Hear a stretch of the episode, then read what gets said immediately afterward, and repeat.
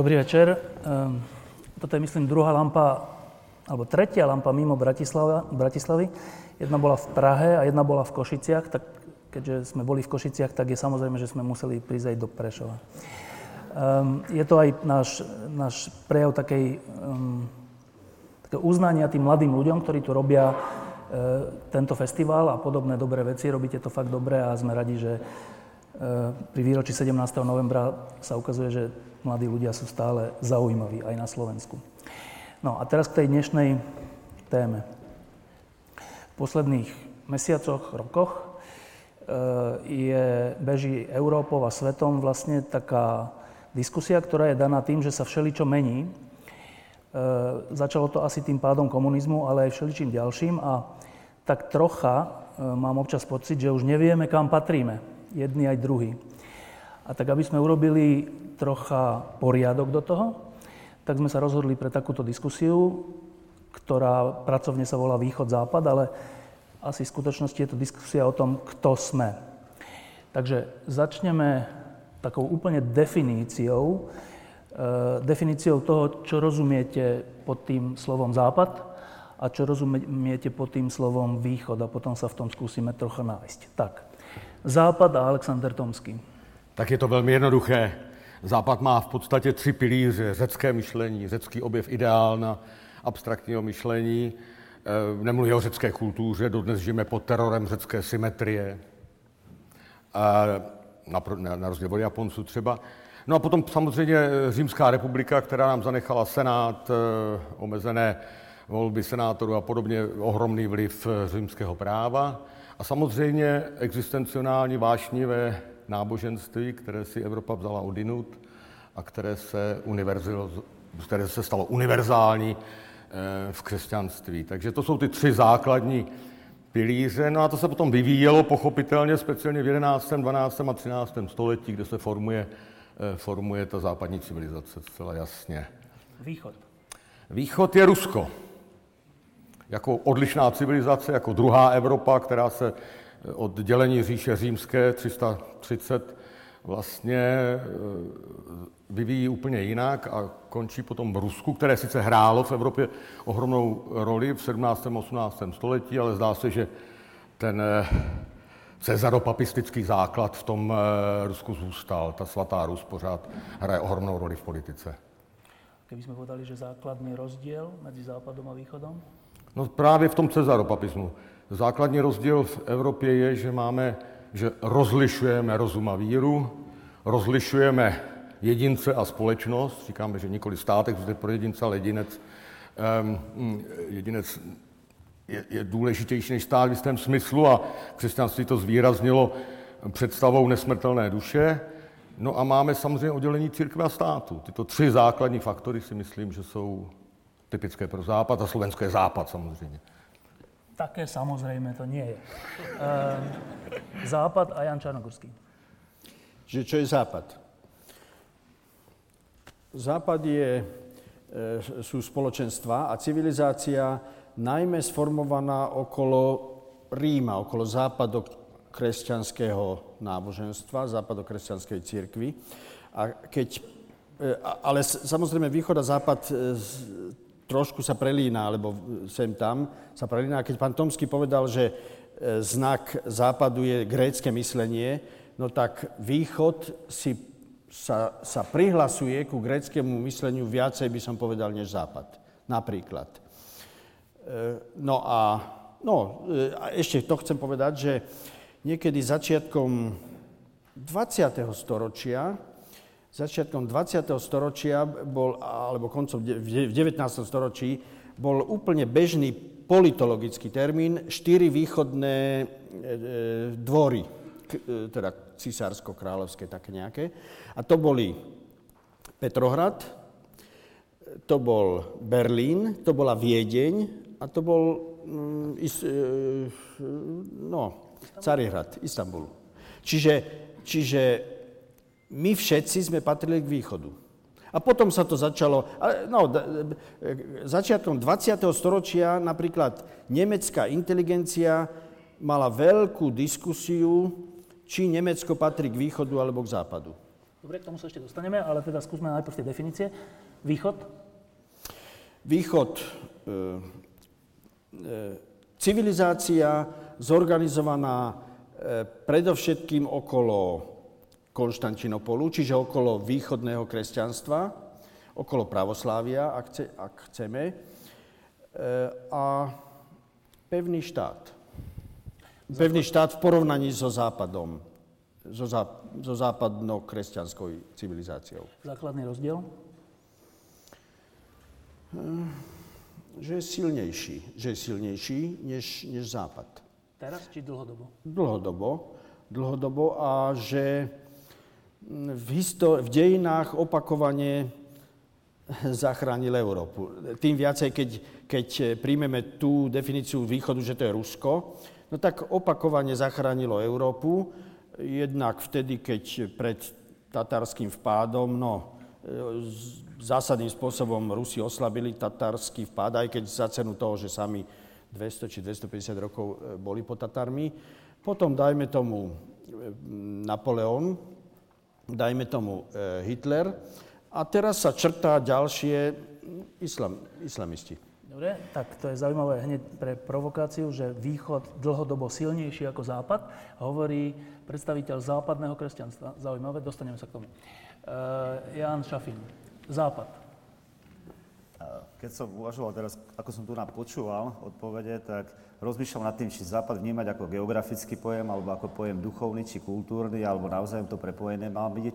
Preto, lebo ako, keď to budeme vnímať ako geografický pojem, tak pôvodne to, čo bolo západné, bolo vlastne to, čo vzniklo na troskách západorímskej ríše, ktorá sa rozsýpala pod natiskom, natlakom barbarov v 5. storočí až v 8. storočí, ako píše Jacques Legov medzi rokmi 300 95 až 800 sa zrodil nový svet od Teodozia Veľkého po Karla Veľkého a jeho korunováciu. Čiže z tohto pohľadu tam sa rodí niekde západ ako skôr geografický a potom čiastočne aj duchovný pojem. Východ, teraz či budeme uvažovať o východe negréckom alebo gréckom východe. Preto, lebo bol kresťanský negrécky východ a bol kresťanský grécky východ. Ten negrécky východ vlastne ustupuje do úzadia v 5. storočí, kedy sa objavuje prvé veľké nedorozumenie v dejinách církvy, rozdelenie na monofizitov, nestoriánov a tzv. melchitov alebo pravoslavných cisárových ľudí a podobne. To bol v podstate prvý veľký rozkol, ktorý odtrhol celý ten negrecký východ, kresťanský negrecký východ od Konštantinopolu a od konštantinopolského vplyvu takého bezprostredného.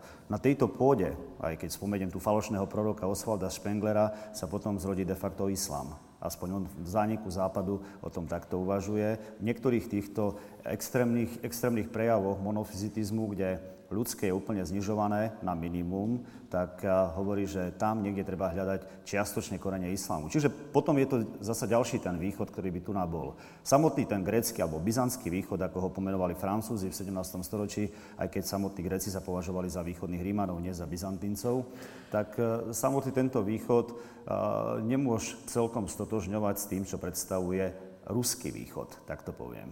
Preto, lebo Rusko, ktoré sa ujalo tohto byzantského dedistva, alebo ho prijalo z Konštantinopolu v čase krstu, toho záverečného za Vladimíra v roku 988, išlo vlastnou cestou, ktorá bola veľmi zložitá. Keď tak zoberieme ten útok Mongolov a prakticky 250-ročné pánstvo nad a, Rusmi a zhodenie tohto pánstva, otvárajú sa tie širošíre priestory Sibíry, ktoré umožňujú vlastne Rusku zaujať priestor takmer Džingis-chánovej ríše a budovať úplne nový štát, ktorý, ako hovorili Eurazíci, vzýšiel zo spojenia byzantského dedictva a mongolského dedictva. Ale to všetko sú také špekulácie. Čiže ten východ je oveľa komplikovanejší pojem, takisto ako aj samotný západ je oveľa komplikovanejší pojem. Jan Patočka hovoril, že to je vlastne akoby uh, Commonwealth národov uh, západ. Že to je založená etné, na rôznych etnikách, na rozličných vierach a tak ďalej, čiže na demokratických princípoch. Čiže tých úvah môže byť veľa, ale zase dieťaťom západu sú Spojené štáty a zamorské krajiny. No, e, sa to komplikuje. Všimnite si, že najkomplikovanejšie odpovedá pedagóg. Tak ja, ale ja to teda, e, ja to teda zjednoduším, že teraz máte, že jednu alebo dve vety. Západ? Západ, to je individualizmus, to je povedzme, e, menší význam náboženstva v živote jednotlivca, skôr sekulárna kultúra a parlamentná demokracia, viac slobod, aspoň na vonok. No a východ to je skôr zdôrazňovanie, ako hovorili ruskí slavianofili, sobornosti, zborovosti, istého spoločenstva a faktu, že človek, ako hovoril Aristoteles, že je tvor spoločenský, potrebuje druhého, tak skôr sa zdôrazňuje možno tá a, kolektívna úloha ako individuálna, ale to, to sú Dobre. také abstraktnejšie. Dve vety boli ano. vyčerpané. Ehm, Západ a Peter Zajec. Ehm, ja by som nechcel v tejto chvíli veľmi historizovať, ehm, iba poviem drobnú poznámku, aby mm, ten problém bol troška jasnejší, že ten, ten protiklad západu a východu fakticky vzniká, tak ako ho dneska poznáme, až niekedy v 19. storočí. Teda pre to myslenie pred 19. storočím bolo veľmi dlho, sa orientovalo podľa osy sever-juh. Mm, treba na to dávať troška pozor, jednoducho, pretože mm, ináč dospieme k tomu, že vlastne ten západo-východný konflikt ako keby bol e, absolútne kľúčový počas celých dejín, neviem, od, e, od začiatku do konca. Nie je to tak. A teraz iba naozaj tie dve vety a ne, naozaj nepôjdem do histórie a e, poviem to tak, ako si myslím, že čom je ten základný rozdiel dnes. E, myslím si, že tie základné rozdiely sú v podstate dva. Poprvé, že západná civilizácia je postavená na e, dôstojnosti jednotlivca. To je dnes asi úplne základná e, formulácia, e, ako si môžeme v tejto oblasti predstaviť. A po prvé a po druhé, že je založená na tom, čomu sa hovorí platnosť abstraktných pravidel, čiže platnosť práva a východná civilizácia je založená v podstate skôr na kolektívnosti a teda na platnosti alebo na, na, na autorite osoby. To by som pokladal za také veľmi jednoducho, možno že zjednodušene vyjadrené rozdiely, ale myslím si, že tieto sú dneska kľúčové. Dobre, tak mňa prvé vyprovokovalo to, čo Jano povedal, že že východ je dlhodobo, a teraz nemyslíme desiatky rokov, ale myslíme cez stáročia, predpokladám, silnejší je? Určitě ne, určitě není silnější. Tým je, tým je to vybavené a ideme teda k ďalšej otázke. Um. No tak samozřejmě, když se podíváme do historie, najdeme mnoho, mnoho důvodů si toto nemyslet. I když je pravda, co říkal eh, pan Čárnogurský, že, že samozřejmě Napoleona porazili Rusové a porazili i Hitlera. Eh, a Západ byl v té době na tom velmi špatně. Aj Mongolov. Prosím? Aj, aj Mongolov. A samozřejmě Mongolů. Ale na druhé straně samozřejmě západní eh, vývoj vědy, technologie a expanze byl obrovský. Že já pocházím ze země, která měla impérium, na kterým slunce nezapadalo a eh, ten, ta převaha toho, toho západu se projevila i v krymské válce nakonec, takže to, to nelze takhle charakterizovat.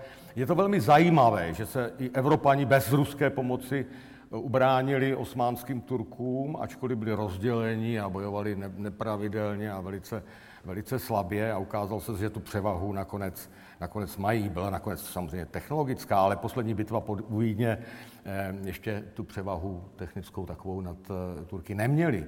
Čili, čili ten západ má, měl zatím do poslední doby měl, měl vnitřního ducha, který přestože ta svatá říše římská nebyla ani svatá, ani římská, byl nakonec velice silný.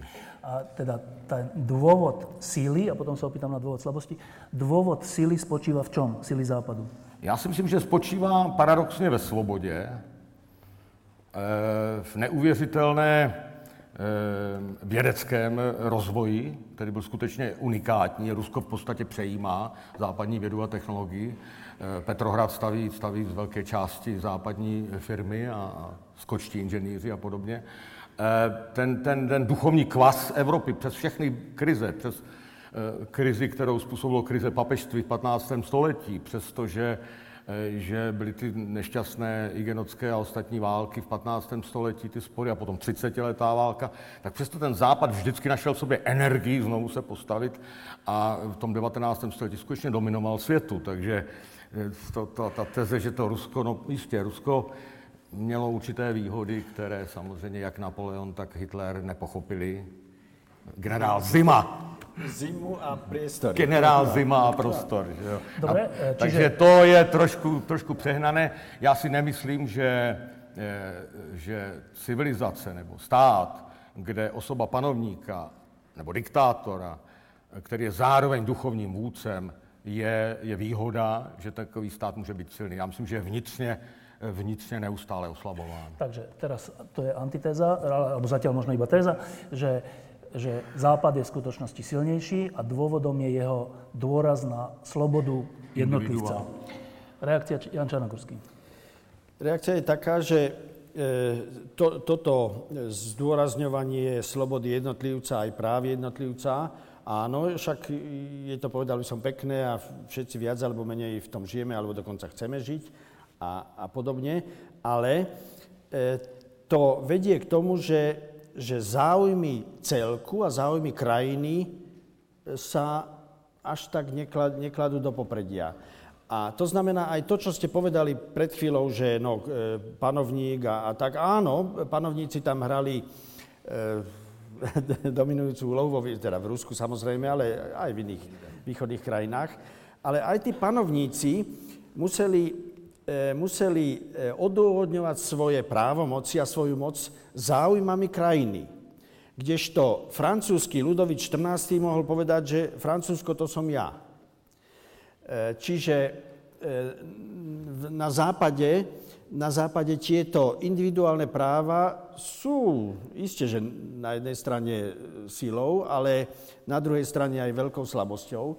A to, že áno, Západ porazil sám, teda Rakúsko, Uhorsko a, a spojenci Turkov, e, no a isté, že Turci však koľko, 200 či 300 rokov e, sa tlačili do Strednej Európy, ale predsa, no tak to je jedno také historické víťazstvo, kdežto Rusi majú tý, týchto historických víťazstiev viacej a opakujem, črtá sa ďalšie nad, e, nad e, islam, islamistami. A e, to znamená, že e, vo východných krajinách, ale najmä v Rusku, ako ste povedali, redukujme si, si východ na, na Rusko, tak tento záujem spoločnosti, common goods.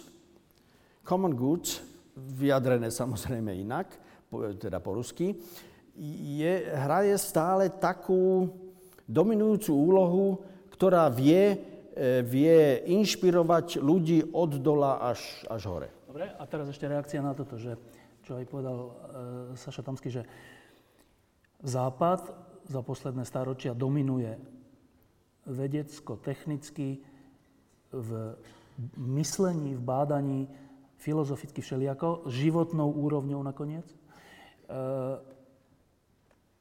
je dané čím, keď je slabší? E, áno, to je pravda, ale moja rečnícka otázka znie, že a toto je sila?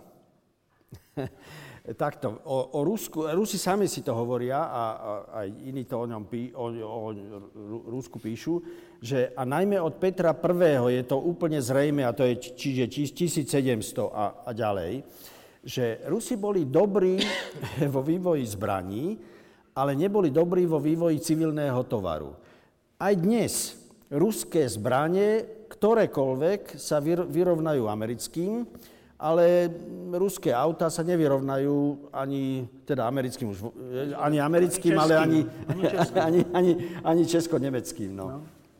E, tak, tak, sa to, tak sa to e, v, v dejinách Dobre, vyvinulo. Dobre, tak ty, teraz som pochopil. Ty to chápeš, že východ je silnejší teda vojensky? V konečnom dôsledku vojenský. V konečnom ale dôsledku... iba vojensky. Prosím? Iba vojensky.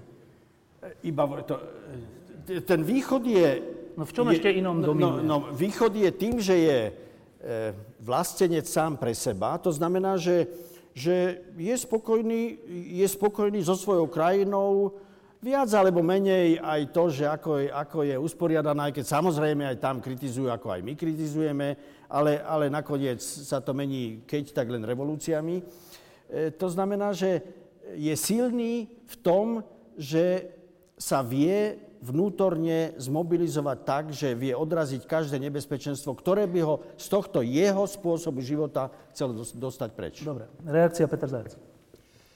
Uh, ja keď e, počúvam teraz Jana Čarnogurského, tak počujem takéto slova. Vojna, vojsko, zbranie, uh, sila zbraní. Prosím? Státní moc. Uh, a to je jazyk Jana Čarnogurského. A Rusov. A, ale v tejto chvíli, áno, áno. tu zatiaľ áno. ešte Rusov nemáme, ale teba tu máme. Áno, áno. Ako taký predvoj. Áno. Uh, ja by som sa ináč celkom rád opýtal, či sa ty sám cítiš byť človekom východu alebo človekom západu, človekom Ruska alebo človeka Slovenska. Teda no, by som sa spýtal bol... rovno, ale to, so, odpovie, to odpoviem, ale za chvíľu. To ešte príde. Uh, ale to je veľmi teda poprvé je to veľmi zredukované e, uvažovanie o tom, čo je e, sila, lebo existuje, aj keď generalissimus Stalin povedal, že sila sa meria počtom divízie a nie, a nie ideami, ale existuje aj sila ideí, predsa len pripustme to. švajčiarskou gardou, lebo to v súvislosti s pápežom sa... Uh, no tak švajčiarskou gardou, ale teda existuje niečo ako je uh, sila ideí, sila myšlienok, sila um, nejakého nejaká civilizačná sila nejakého rozvoju, nejakého rozkvetu spoločnosti, aj teda životnej úrovne, aj teda um, nejakej, no proste existuje predsa len aj čosi také, to je, to je prvá vec. Hej. Čiže ja by som určite nemeral teda silu len nejakou vojenskou silou. Ale čo ma teda veľmi prekvapuje, uh, neexistuje ani jeden jediný dôkaz toho, že by vojensky bolo Rusko silnejšie ako Západ. Dnes. Neexistuje dnes. Neexistuje dnes? jediný. Neexistuje, že by, že by ruské zbranie mali väčšiu silu. Mali väčšiu silu ako, ako západné. To je... No, to... Vidí, vidíme to v Sýrii, nie? No nie, a nie, v Sýrii nevidíme nič. Zbraní. Dobre, no. V Sýrii, v Sýrii to, to, to... Súčet rozpočtov určite nie. No. To nie je, to nie je, Sýria nie je nejaký, uh, nejaký, nejaký, teda povedal by som príklad, tých, tie príklady by sa dali uviesť Množstvo iných príkladov by sa dalo uviezť, aby sa, teda by boli, by boli nejakým spôsobom, by zodpovedali tomu, čo to je skutočná vojenská sila. Hej? To typy zbraní, počty zbraní, kvalita tých zbraní a tak ďalej. Samozrejme stanovené západnými kritériami, hej? Uh, je stanovené reálnou, reálnou silou, ale o to mi nejde. Ide mi o to, že proste to je veľmi odvážne tvrdenie. Samo o sebe teda jedno tvrdenie si myslím, že nezodpoveda realite, teda že možno počítať len so silou zbraní ako s nejakou silou. Civilizačná sila je, uh, nechcem povedať, že rovnako dôležitejšia, rovnako dôležitá, alebo je pravdepodobne ešte dôležitejšia ako len nejaká čistá sila zbraní. Ale nezodpoveda faktom, a teda, a teda čo sa týka nejakého, čo sa týka, len keď zredukujeme teda tú sílu civilizácie aspoň nejakým, nejakou ekonomickou výkonnosťou, tak ekonomická výkonnosť Západu a ekonomická výkonnosť Ruska je absolútne neporovnateľná. Je, je tak hlboko neporovnateľná v neprospech Ruska, že e, čo sa týka ekonomickej síly, a teraz nehovoríme o geopolitike a nehovoríme o vojenskej síle, ale naozaj len o ekonomickej síle, to sú neporovnateľné veličiny, to po prvé. A po druhé, ja som naozaj ostal šokovaný, keď si povedal, že proste e, tá vojenská síla Ruska je vyššia ako vojenská síla Západu, lebo to sa nedá ničím potvrdiť a, a nedá sa to potvrdiť ani tými bombardérmi v Sýrii, nejakým spôsobom. Dobre, e, keď toto počúva pedagóg, čo mu z toho vychádza? Ako e, hýri mi množstvo myšlenok hlavou a rozmýšľam, čo by som asi tak mal povedať. Jednoducho, myslím si, že trošku by bolo treba otočiť kormidlo tejto debaty, aby sme e, nesklzli do nejakých príliš militantných úvah alebo porovnávaní, preto lebo to je, to je, taká, to je taká trošku, poviem, ako takou trošku mladická nerozvážnosť, púšťať sa do porovnávania veci, ktoré v podstate nedokážeme nejako zvlášť dokázať. Preto, lebo samozrejme sú tu. Ekonomická sila západu je nesporná, to je jasné. Vojenská Ak je sila... mladická nerozvážnosť, tak začali ju najstarší člen tohto panelu. Dobre. Tak no, asi. Tak dobre, ale teraz nejde o tú vojenskú silu. Áno, to sa nepýtam. nejde tú vojenskú silu, Pýtam jasné. sa na to, že čo si uh, vy myslíte, ako aj znalec východu a ako príslušník západu, uh, o, tej, o, tej, o tom merite veci nie o vojne, teda, ale že o nejakej vnútornej sile východu a západu. Vnútorná sila východu a západu to sú opäť také, povedzme, trošku abstraktné pojmy. Každopádne východ sa uberal inou cestou ako západ, to je jasné. Ale treba si uvedomiť jednu vec. A Rusko počas stáročí, minimálne od čias Borisa Godunova, keď už nie od Ivana IV. Hrozného, e, strašne poškuľovalo po západe a chcelo so západom spolupracovať. Do 16. storočia Rusko pre západ, alebo Rus, to bola vlastne Litva, a uzavreté Litovské kráľovstvo medzi, medzi mongolské obrovské chánstvo a medzi Polské kráľovstvo, ktoré sa začalo potom zmáhať vďaka Suzdalskému kráľovstvu, kniežastvu, ktoré vyrastlo vlastne do Moskvy 3. Ríma a zrazu sa koncom 16. storočia pred očami západu vyro, vyrojila Moskovia. To bol istom zmysle šok pre západ z hľadiska geografického. Preto, lebo množstvo západných obchodníkov, kupcov a tak ďalej prichádzalo na východ, išlo do Perzie cez Ruskú ríšu a malo možnosť oboznámiť sa s tým, čo tam bolo a informovalo Západ. V 15. storočí, myslím, že tri západné kroniky hovoria podrobnejšie o Rusku. V 16. ich je 32 alebo 35, tak nejako. V 17. ten počet rapidne rastie, čiže ten záujem sa tu zvyšuje a Rusi taktiež majú záujem poznávať Západ. Boris Godunov posielal mladých ľudí na Západ študovať, aj keď ani jeden z nich sa nevrátil, ale proste odišlo ich tam veľa. Postupne sa to začína stále vzmáhať. Peter Veľký to potvrdzuje tento proces. On nie je ten, ktorý prvý otvoril okna na Západ, ale on už otvoril aj dvere aj so všetkým. Takže ako je prvým v podstate imperátorom a osvojujú si výdobytky ruskej te- e, západnej techniky a kultúry veľmi rýchlo, treba povedať, že Rusi v tomto, v tejto apercepcii boli veľmi zdatní. Len ten vývoj tam nebol tak, tak harmonicky, tak systematicky, skôr bol konvulzívny. Jednoducho tam bola istá krčovitosť, skok, úpadok, skok, úpadok, prípad dekabristov a ďalších. To boli vždy reakcie, ktoré Rus- Rusi v podstate v 19. storočí prežili 5 storočí západu proste prechádzali rôznymi štádiami. Tá ruská literatúra, ruské umenie, kultúra, filozofia sú veľmi rozmanité. To proste v 60. rokoch v Rusku dominoval marxizmus, marxistická filozofia. Marx, Marx a hegelianizmus, to bolo božstvo prakticky. Potom prišiel ekonomi, ekonomi, ekonomické otázky. So Solovievom prichádza obrodenie religiózne a snaha nájsť spoločný jazyk v otázkach religióznych spolu so Západom. Čiže ten vývoj je strašne zložitý. A takéto porovnávanie, kto je silnejší, slabší, ako je v tomto prípade tak trošku aj zbytočné. Preto, lebo ako, sú to nedokázateľné veličiny v istom zmysle. Čo je zbytočné, rozhodujem ja. Um, je Západ silnější? Tak eh, historicky určitě je silnější eh, v 18. 19. století. Otázka je, jak ten Západ vypadá dnes. Dnes mi připadá, že nevypadá moc dobře. Dneska opravdu, opravdu ta Evropa začíná mít ohromné problémy. Amerika je stále ještě velmi silná. Eh, o tom, že Západ eh, prochází nějakou krizí, existuje, existuje ohromné množství literatury. V podstatě bych mohl vyjmenovat všechny ty krizové jevy, možná si na všechny nespomenu.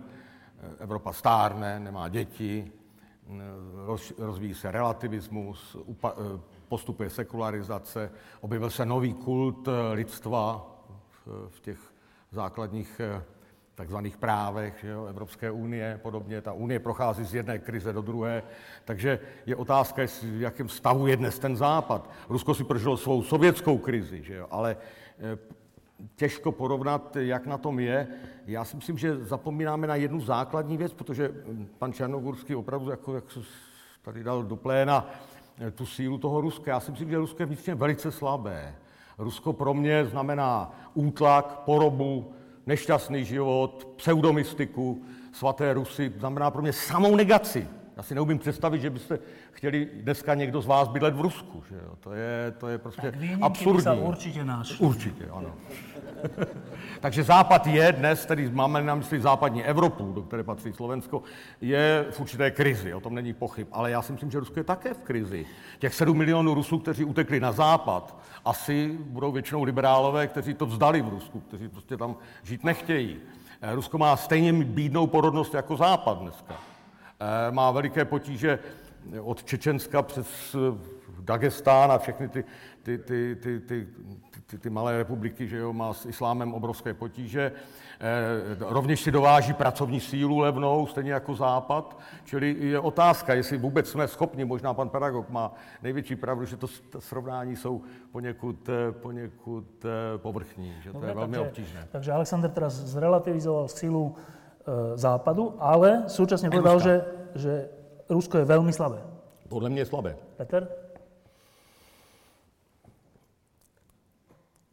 Tak eh, neviem, myslím, že už veľmi, veľmi v tejto chvíli nie mm, eh, teda v takto postavenej diskusii, ako ju postavil Jano Čarnogórsky, však to treba povedať, ja som nemal ani nejaký záujem debatovať týmto spôsobom a postaviť otázku tak, že kto je silnejší a kto je slabší, lebo mm, bolo by to proste... Nie, ale tá otázka teraz neznie.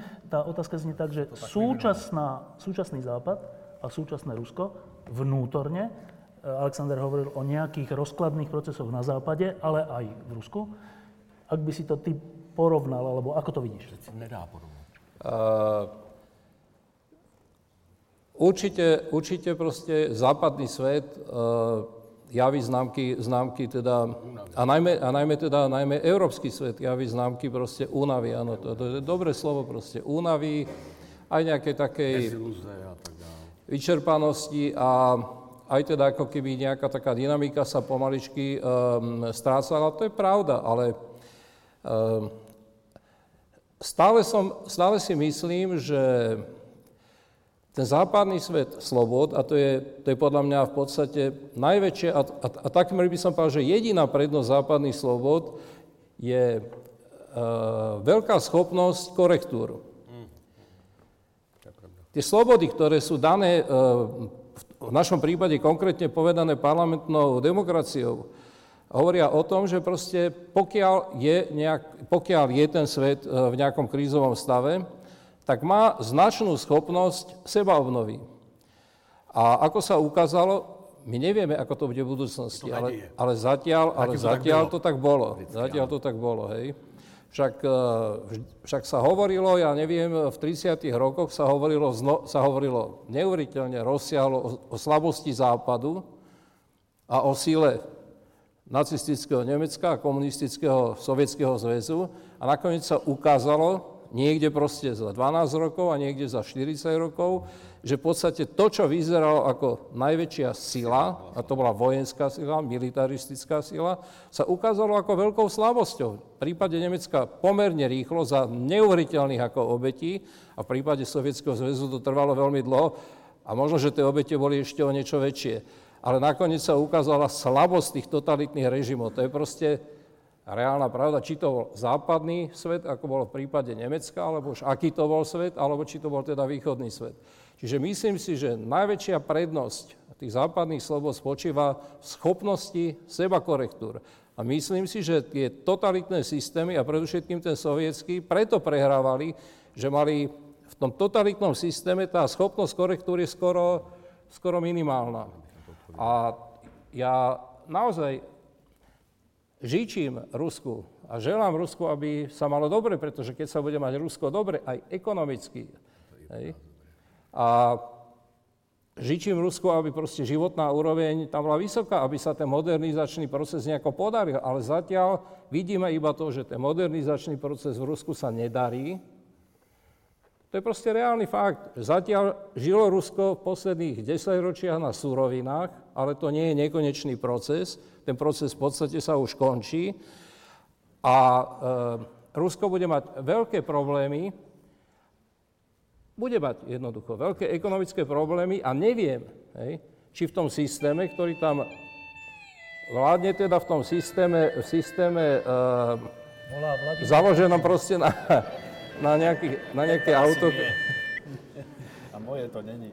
Na nejakej, na nejakej proste ako na nejakom autokratickom uh, systéme, či bude mať to Rusko dostatočnú schopnosť, prúžnosť, práve aby urobilo tie korektúry, ktoré predpokladám, že vie aj, aj teda ten dnešný režim, že sú, že sú nevyhnutné. Kratučka poznámka Alexander a reakcia Jana. Ano, zmínili jsme se jenom velmi eh, běž, zběžně o ekonomii. Jenom pro zajímavost, export ruský, ruský export mimo suroviny je stejně veliký jako export Belgie. Taková je realita ekonomická. Eh, ta ekonomická neschopnost eh, Putinova Ruska postavit eh, na nohy prostě hospodářství je evidentní, v tom máte naprostou pravdu a máme tady krásné srovnání s Čínou například. Jan. Môžem? Najskôr krátku metodickú poznámku ku, ku našej diskusii. Že ju vediem zle, ale to viem. Že ju vedieš zle, áno, že, že ju vedieš zle. To sme vybavili a teraz po, nie, nie, nevybavili sme to. Že e, Západ automaticky berie svoje kritéria ako tie super, tie všeobecne platné a potom všetky svetové problémy diskutuje podľa týchto, pro, e, týchto kritérií. A e, obávam sa, že aj naša diskusia trochu do toho zapadá. Ktoré kritéria máme na mysli? E, No, ne, budem pokračovať za chvíľu. No, tak to nebola dobrá poznámka. Nie, počkaj. Lebo neviem, o čom hovoríš. Občianské práva, ľudské či zákony, ktoré jednotlivcov... e, Teda, Dôstojnosť jednotlivca. Dôsto, dôstojnosť jednotlivca, e, ekonomika, ekonomika, ekonomika, e, že Ruska je na úrovni Belgická, alebo ako, ale Vývoz, však... vývoz. Nie, vý, dobre, vývoz. Ale však Amerika je tak zadlžená, že, že keby tak zadlžená, že keby to mala splatiť, tak to nesplatí ničím. Ničím. A keď sa teraz spájajú Čína a Rusko a BRICS do tej novej, budovaniu nového finančného zatiaľ, zatiaľ e, systému, tak keď, keď sa im podarí trošku e, podkopať, podkopať dolár. To znamená, keď sa im podarí obmedziť, aby štáty nemuseli investovať do doláru, tak dolár sa rozpadne. A to ani Rusko, ani žiadny iný východný štát nie je v takom zlom postavení ako Spojené štáty. Ale prepáčte to, to na, tvoju, na tvoju otázku. Chcel by som pokračovať. Sila. E, do, prakticky do tatarského vpádu, čiže do 13. storočia, Kievská Rus bola kultúrne e, teda vyššie ako, ako Západ. Čo bolo, to bolo. No, no dobre, teraz Čína hovoríte, čo, teraz hovoríte, čo bolo, to bolo. E, ale to, to znamená, áno, potom bol tatársky vpád, ktorý 250 či 300 rokov tr- trval. A to znamená, a Rusi sú jeden z mála národov, ak vôbec nie jediný, ktorí proste porazili tých Tatárov za cenu obrovských obetí. Ale ich porazili. Čína Tatárov prakticky vstrebala, to isté, ja neviem, tuším, Bagdad, alebo čo to tam bolo a, a podobne a podobne. Rusi ich porazili, ale to ich stálo 300 rokov obrovského vypetia a potom, no a potom doháňania. A preto od, e, od toho Petra I. naozaj Rusko vlastne v zbraniach je dobré, ale nie je, nie je dobré v civilnom tom. Ale, ale berme si 19. storočie, veď ruská literatúra 19. storočia bola najväčšia, teda najväčšia na svete. Áno, určite väčšia ako anglická. to aby som... Teda väčšia čím počtom strán, alebo čím? Napríklad takým Tolstým alebo Dostojevským. Áno. To znamená, že, e, to znamená, že, že áno, aj kultúrne Rusko naozaj dosahuje proste špičky európskej kultúry a, a európska kultúra bez ruskej kultúry by sa pravdepodobne by, by jednoducho nebola, nebola onou. A už len na, e, ešte potom na pána Safina mám jedno, jednu poznámku, ale hneď. E, len to chcem povedať, že keď si sa pýtal, že tuším, že čo sa ja cítim, alebo ako, ja sa cítim ako gólistom. Gól povedal, že, de Gaulle, teda, de Gaulle povedal, že Európa je od Atlantiku po Ural. A naozaj e, mali by sme sa všetci Európania e, teda vychovávať k tomu, aby sme sa tak cítili, pretože jedine tak budeme schopní sa obrániť. Veď, veď teraz, čo sa, čo sa píše, iba píše, prosím, o, o migrantskej kríze, no ale keď to bude tak pokračovať niekoľko rokov, dajme tomu 10 rokov, tak naozaj Európa sa ocitne e, vo, vo veľkej kríze, ktorú, na ktorú zatiaľ nevie, ne, nevie to. Ale prepáč, jednu, len jednu poznámku. E, pán Šafin napísal veľmi zaujímavú knihu e, na cestách za božskosťou. Za božstvom, áno. Za božstvom, áno, za božstvom. A tam píšete jednu, e, tam som, čo, čo som si zapamätala tak, že západ, západná civilizácia, no západné, západná kresťanská civilizácia, keď začalo upadať u nej náboženské zanietenie, tak to viedlo k tomu, k tomu že ku územnej expanzii. Pritom stále, a ja som si myslel, že, že opak je pravdou, že, že náboženský fundamentalizmus, že vedie ku expanzii napríklad e, a no, dobývaniu iných krajín. E, čiže, pravdu povediac, tu, to, toto vaše tvrdenie tomu celkom nerozumiem. Dobre, ja mám jednu poznámku a jednu otázku. Poznámka je, že pre vás ostatných troch, že Jano tu spochybnil pre mňa prekvapujúcu vec, že ale my veci posudzujeme západnými kritériami a to je vlastne nefér, lebo však mali by sme nejakými univerzálnejšími kritériami, pričom medzi tie západné kritériá zaradil ľudské práva, ľudskú dôstojnosť a to, čo sme hovorili. Tak moja poznámka je, že ale ľudská práva, ľudská dôstojnosť, cena jednotlivca sú kresťanské kritéria, čiže univerzálne. Dobre. E, v, tom, v Rusku taktiež ľudské práva... Dobre. Jaká je otázka? Otázka? Otázka je na tie kritéria. Sú západné kritéria západné, alebo majú ambíciu byť univerzálne? Samozřejmě my jsme zdědili z Řecka a z Říma, z římského práva a i z křesťanství univerzalismus. Všechny tři základy jsou univerzalistické. Je, takže myslím si, že naše kritéria jsou univerzální. Eh, já bych ty lidská práva tam moc do toho neplet. Ten kult lidství je eh, záležitost poměrně nová po, po druhé světové válce a, a ani američani tomu nepropadli tak jako Evropská unie. Eh, o tom mám velké pochyby. Ale ta kritéria jsou celkem jednoduchá. Ta kritéria jsou kritéria, která ukazují na to, jakou dynamiku má ta, ta civilizace, ta kultura, jak se skutečně vyvíjí.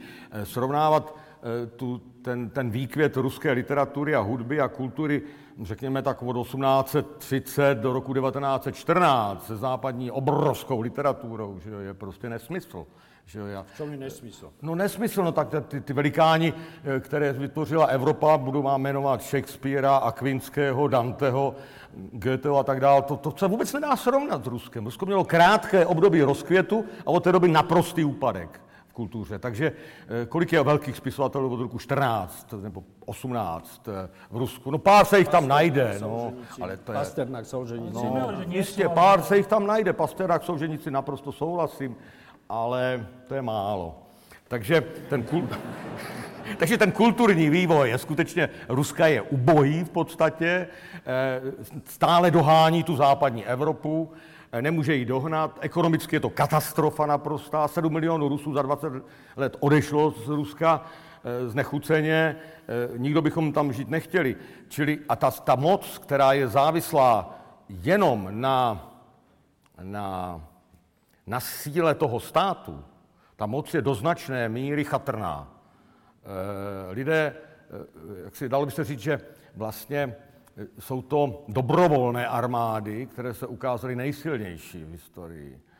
Um, američané měli velice špatné armády a porazili angličany a podobně. Neplatí to samozřejmě univerzálně, ale dalo by se říci, že, že prostě ten stát, který, který je diktátorský, vlastně najímá do armády otroky, řečeno přehnaně, a že takový stát nemůže být silný. Prostě. A keď toto používáme, Rusko je diktátorský štát? Samozřejmě. Je? No jistě. Autoritativní přinejmenším. Peter? Iba dve drobné poznámky. Tá prvá sa znova týka troška jazyka. E, pre mňa je zvláštne, keď e, niekto povie, že, alebo teda niekto, čiže ty v tomto prípade povie, že proste, že proste tá kombinácia tých krajín podkope dolár. To je nesmysl. Ja som v živote nepočul povedať eh, kohokoľvek v západnom svete, že poďme podkopať rúbel. Fakt som to nepočul, lebo to je, to je proste, to je jazyk, ktorý jednoducho nepatrí do Le, lebo to nie je problém. Rubel nie je problém. Ale dolar také není problém. No tak Dolár je. Není problém. Jsem ale- ekonom, to je nesmysl. Ale prosím. To je poprvé. A po druhé, čo, čo eh, vnímam ešte teda ostrejšie, že chápem to ako nejakú formu akejsi súťaživosti, alebo dokonca ako nejakej formy takého, ako boja. Hej? Teda ten jazyk je jazykom boja, ktorý používaš. To je jazyk boja. Mne sa nezdá, že akorát teda v ekonomike sa má používať jazyk boja. To môže byť jazyk nejakej ekonomickej súťaže, konkurencie alebo čohokoľvek. Ale my tam je ten jazyk boja, mi je cudzí. Ale ešte cudzejší mi je v oblasti kultúry. A povedať vetu, že proste ruská kultúra 19. storočia je najväčšia, literatúra, e, teda literatúra, hej, je pre mňa, e, pre mňa znamená e, merať literatúru ako takú, to je jedno teda, či Rusku, alebo, alebo Anglicku, alebo Americkú, kritériami, ktoré proste e, do literatúry a do kultúry jednoducho nepatria. Ja sa musím potom okamžite opýtať, a ako a prečo by mala byť akorát ako ruská literatúra najväčšia v 19. storočí a nie je rovnako veľká v 19. storočí francúzska literatúra, anglická literatúra, neskôr aj americká literatúra. Teda ne, nechápem tu, nechápem proste tú, tú bojovnosť, ktorou by sa mala nejaká jedna literatúra stávať proti druhej. A to som literárny vedec s dovolením. Čiže v tom sa trošička vyznam. A naozaj to nevidím tak, že by, lebo potom, potom výsledkom tej bojovnosti, teraz sa, o, teraz sa ospravedlňujem, ale výsledkom tej bojovnosti je potom zase druhá veta, že tá ruská kultúra 20. storočia je úplne ako, Slabá. ako na No nie je. Je slabá. Nie je. Ruská literatúra 20. storočia, 21. storočia je veľmi zaujímavá. Veľmi zaujímavá, zaujímavá, veľmi dôležitá, ale je to veľmi často literatúra autorov, ktorí dnes už nežijú v Rusku. Aj to treba povedať. Sú to dosť často, dneska znova proste sme svedkami podobného javu, ako to bolo v 19. storočí, v druhej polovici 19. storočia, že ruskí spisovatelia e, odchádzajú proste do západnej Európy. To je ako, to je ako realita, hej. A to nie je dobrá realita a nie je to dobrá realita pre Rusko samotné. Teraz hovorím o, o ruskej kultúre, o ruskej literatúre. Hej. Keď sa keď bolo chvíľu, bolo také krátke obdobie, keď ruská literatúra po roku 1989 bola skutočne ruská literatúra v Rusku. Hej. To je pre mňa veľmi ako zlý znak, keď, e, zlý znak naozaj pre ruskú kultúru a ruskú literatúru, keď jej významná časť de facto žije v emigrácii, však to treba pomenovať rovno.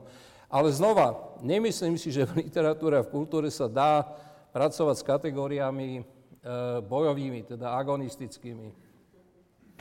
Môžem? E, no, bojovými, antagonistickými. Ale veď nehovoríte vy celý čas vlastne bojové proti Rusku? Že aká je, aké je Rusko slabé, úbohé a neviem, neviem čo všetko. A to není, že podkopať ho. No, že, no však dobre, nie, nie podkopať, no ale... sa podkopáva samo, to oni hovoria. ja, dobre, dobre, ty nie. ale to znamená, to znamená, že keď ja argumentujem v prospech Ruska, tak čo, ja som bojový a vy nie ste bojoví, alebo ako? Ja, ja som hovoril špeciálne o literatúre a o kultúre, však som si vybral jednu oblasť, nejako rozlišuje medzi oblasťou vojenskou, geopolitickou, ekonomickou a pre každú z tých oblastí sa usilujem používať jazyk, ktorý je tej oblasti primeraný. Keď hovorím o vojenskej oblasti, no tak nemôžem použiť e, jazyk mierovej holubice, ale musím použiť aj jazyk nejakých čísiel a jazyk nejakej, nejakej vojenskej síly. Keď hovorím o ekonomike, tak používam jazyk ekonomický. A keď hovorím o kultúre, a vynímam v tomto zmysle kultúru aj spod tej, spod tej neviem, konkurencie, ale aj, spo, aj spod tej bojovej, bojovej, bojovej mm, konfrontácie v, v, v tomto, a v, v, v, v oblasti proste vojenskej. A hovorím, že v kultúre používať vojenský jazyk, alebo bojový jazyk, alebo jazyk proste, ktorý je založený na, na, na, na konfrontácii, mi prípada, mi prípada mm, naozaj ako človeku, ktorý sa pohybuje v tej oblasti celoživotne ako neprimerané. Dobre, ešte posledná poznámka, ja už to, troška posuniem. Nech sa Áno. E, no, keď, keď sa tu hovorilo aj o kultúre, opäť ste hovorili, no, útočne, no, no proste pro, proti, ruskej, proti stavu Ruska aj v oblasti kultúrnej, tak čo je lepším symbolom dobrého stavu Ruska, teraz historicky, nie len momentálne, ako literatúra. Tak preto som uviedol literatúru 19. storočia, lebo to je také nespochybniteľné. Oni len hovoria, že... No, dobre, však rozumieme. Uh, úplne v tom prvom kole som si všimol jeden dôležitý rozdiel, na ktorom ste sa tak trocha aj zhodli, podľa mňa, čo je veľmi ťažké nájsť jednu vec, ale myslím, že som našiel. Uh, a to je, že rozdiel medzi Západom a Východom obecne je v na jednej strane v dôraze na jednotlivca a na druhej strane v dôraze na nejaké spoločné niečo. Slovo sobornosť tam padlo, alebo tak. E, a to je zaujímavý spor, lebo aj spoločné je v zásade pozitívna vec, to slovo je pozitívna, to nie je negatívna vec, spoločné, aj jednotlivec je pozitívna vec. A teraz skúsim to teda pozitívne postaviť, že ak je rozdiel medzi západom a východom v tomto dôraze, tak skúste mi povedať, prečo ho vidíte z, toho svoj, z tej svojej perspektívy za pozitívnejšie. Prečo, Jano, vidíš pers za pozitívnejšie, keď je dôraz na spoločné, než na jedného človeka, hoci ja opakujem, ja si myslím, že kresťanský princíp je, že každý jeden jednotlivec je nekonečne cenný. Dobre, prečo to hovoríš ty? A prečo vy dvaja, povedzme, a potom pán pedagóg určite povie, že to tak není, prečo vy dvaja hovoríte, že dôraz na jednotlivca je tá ten prapor západu. Jano. Najskôr e, treba povedať, že samozrejme ani, ani jednotlivca, ani sobornosť nemožno brať úplne izolovanie. To znamená, že západ len jednotlivca a východ len sobornosť. Samozrejme, v spoločnosti a v dejinách vždy je to nejakým spôsobom prepletené, ale čiže hovoríme o dôrazoch, ktoré na západe sa väčší dôraz kladie na jednotlivca a na na východe sa väčší dôraz kladie na, povedzme, že na sobornosť. A tá sobornosť, no tak to je ruské slovo pre e, anglické slovo common goods, e, obecné, obecné dobro. Commonwealth. No, tak... E, použ... Žádny goods tam nejsou. No, v práve sa používa aj common goods. Existuje preklad slova sobornosť? Najčastejšie sa to prekladá ako katolicita. Katolicita? No tak zase to skomplikoval. Potom, akí mladí ľudia to majú vyrastať? Tak teraz, teraz, ideš, teraz ideš ide, ide o to, že... katolicitu? Lebo on to nazval katolicitou. Ale ja to... Obecnom. Obecné. Nejdem, Spoločné. Ale... Nejdem obhajovať katolicitu, ale idem obhajovať to, že áno, že na východe je väčší dôraz na, tieto, spolo, na toto spoločné dobro, už radšej nepoužívajme cudzie slovo, a na západe je väčší dôraz na individuálne dobro. A čo myslíme na východe, pod spoločným dobrom?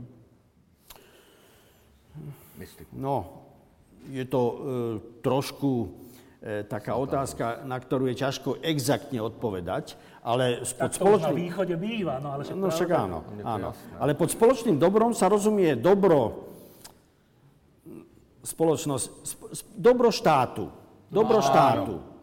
Dobro štátu, áno. A ktorému, ktorému by mali všetci slúžiť.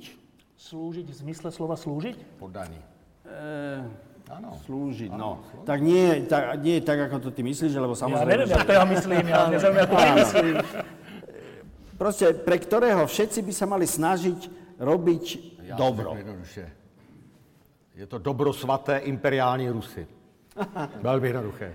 Aj toto dobro svaté imperiálni Rusi, e, aj keď áno, dejiny alebo historici a najmä, najmä západní ho mohli interpretovať alebo dešifrovať ako takto, že, že to bolo dobro, ja neviem, Katarína Veľká, ktorá mala e, koľko tých milencov a, a podobne, ale, ale aj tá Katarína Veľká to musela odôvodňovať dobrom štátu.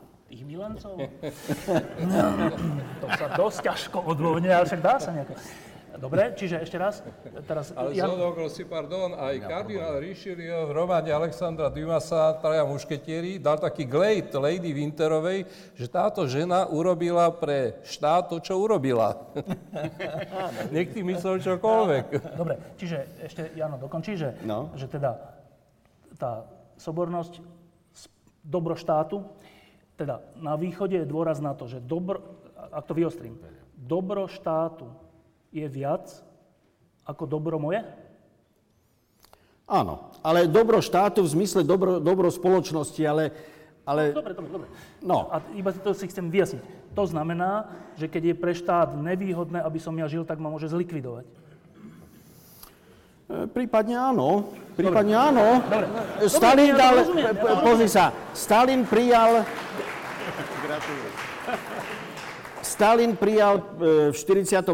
roku pred Stalingradskou bitkou ten, ten e, príkaz 227 alebo tak nejak. To znamená, že, že vzadu za, za jednotkami, ktoré boli vpredu, e, v predných líniách boli ešte iné jednotky, ktoré strieľali do tých svojich vojakov, ktorí by utekali. Ustupovali. Áno, to je No. vojna, ale aj No, mimo no, no, vojny, no. že vyhľadovanie Ukrajiny, alebo proste, takže proste keď je... Tak to je sovětský svaz. No veď ale štát. To něco jiného než. Rusko. Dobre, dobre, ale dobre, ja som si to vyjasnil.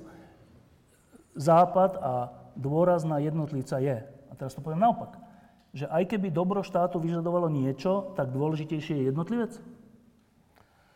No, to je veliký problém, to je známá past racionální, protože mám zradit přítele nebo stát. Že? To je známá, známá, známá věc. To je věc, kterou nemůžeme tady vůbec řešit. Záleží, Řešíme ji. No já vím, ale záleží, jaké je to dobro toho státu, co ten stát dělá. Že jo? Eh, Ty státy se chovaly špatně. Že jo? Francie napoleonská, eh, Vilémovo Německo, první světová válka, že jo? naprostá tragédie, tak eh, je otázka, jestli lojalita vůči státu je vždycky správná. Že jo? Není správná. Áno, to, to je iná vec, ale že je dobro štá... U nás na západe je dobro štátu menej ako dobro moje?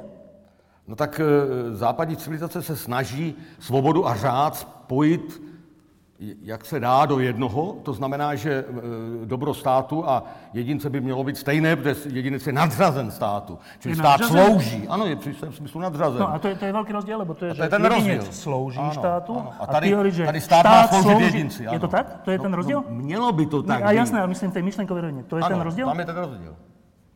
Peter?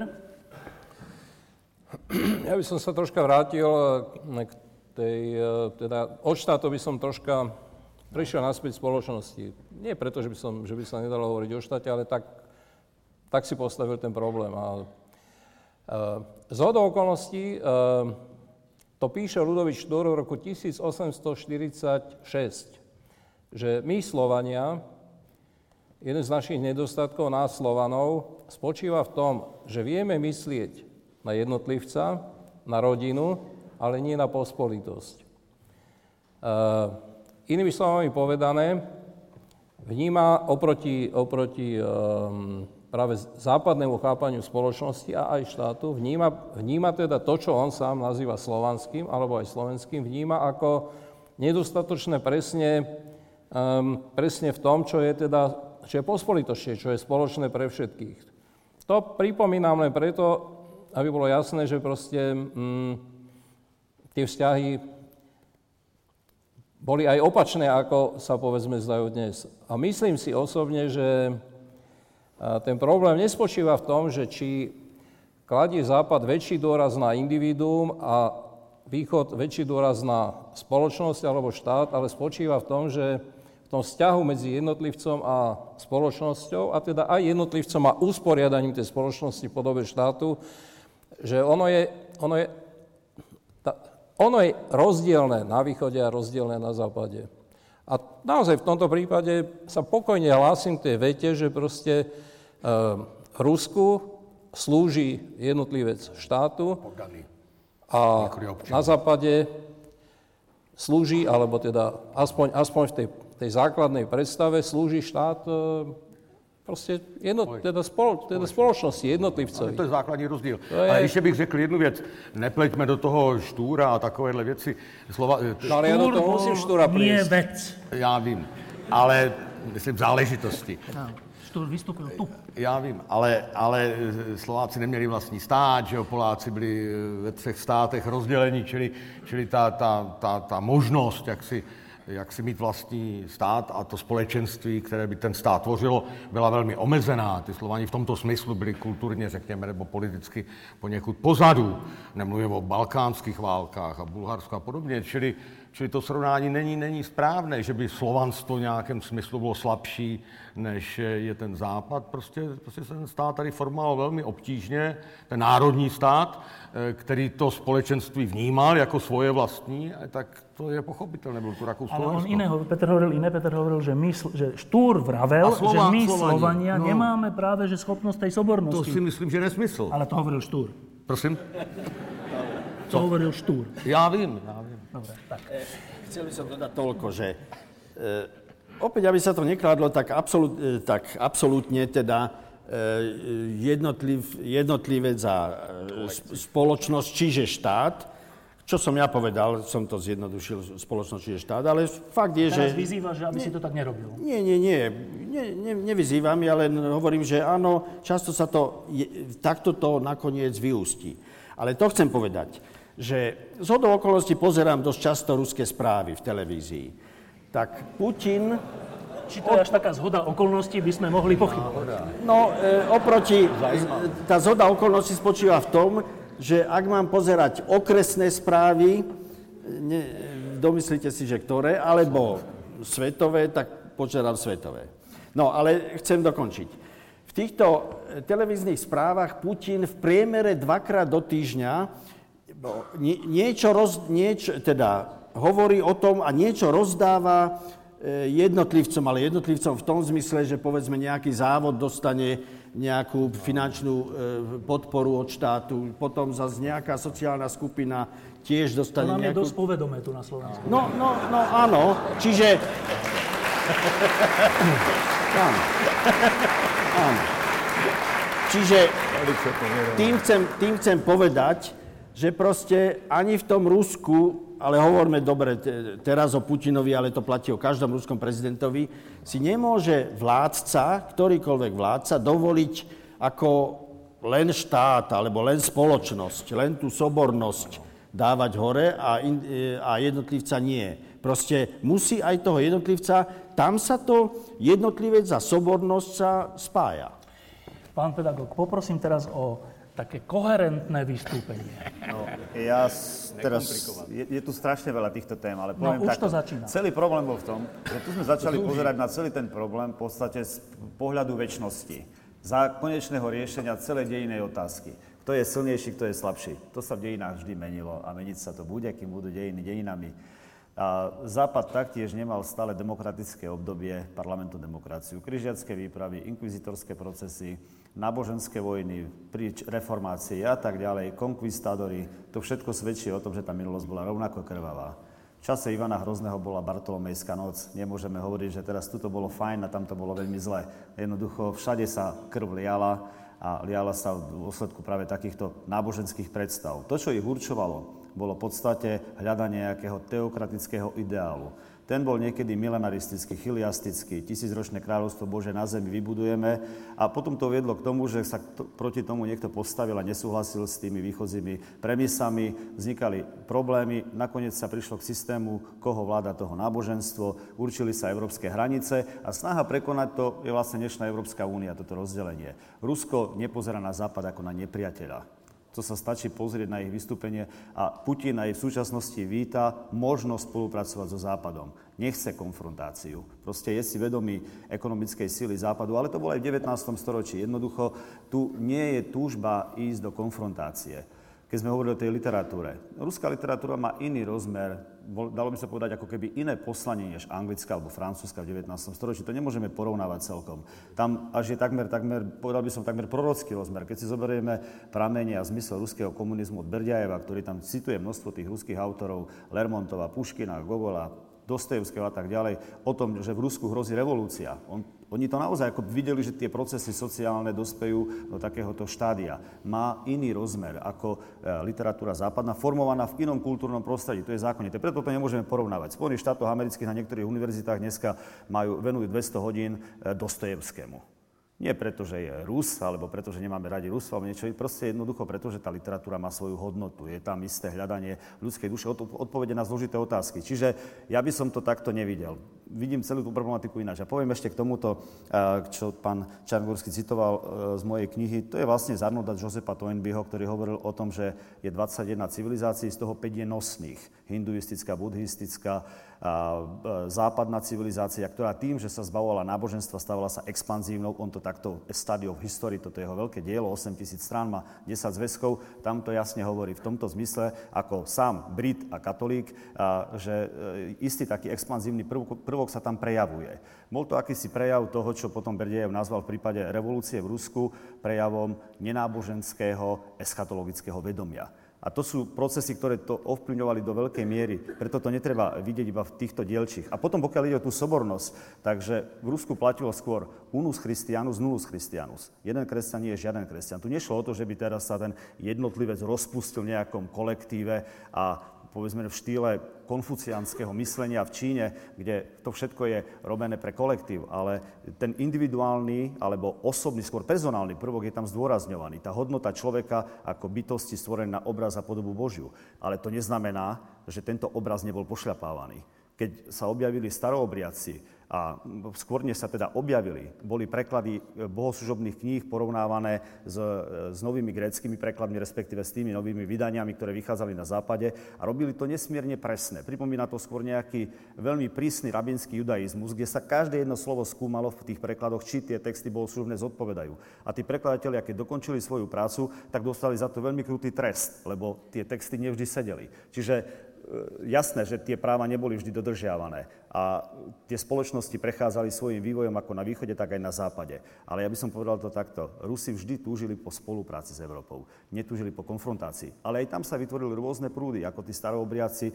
Lev Gumilev hovorí, že to je prejav severného pravoslávia, nordického pravoslávia, skôr na rozdiel od nejakého južanského z Byzancie, z Grécka, známeho z Krymu a tak ďalej. Čiže všetko je to oveľa zložitejšie. Dobre.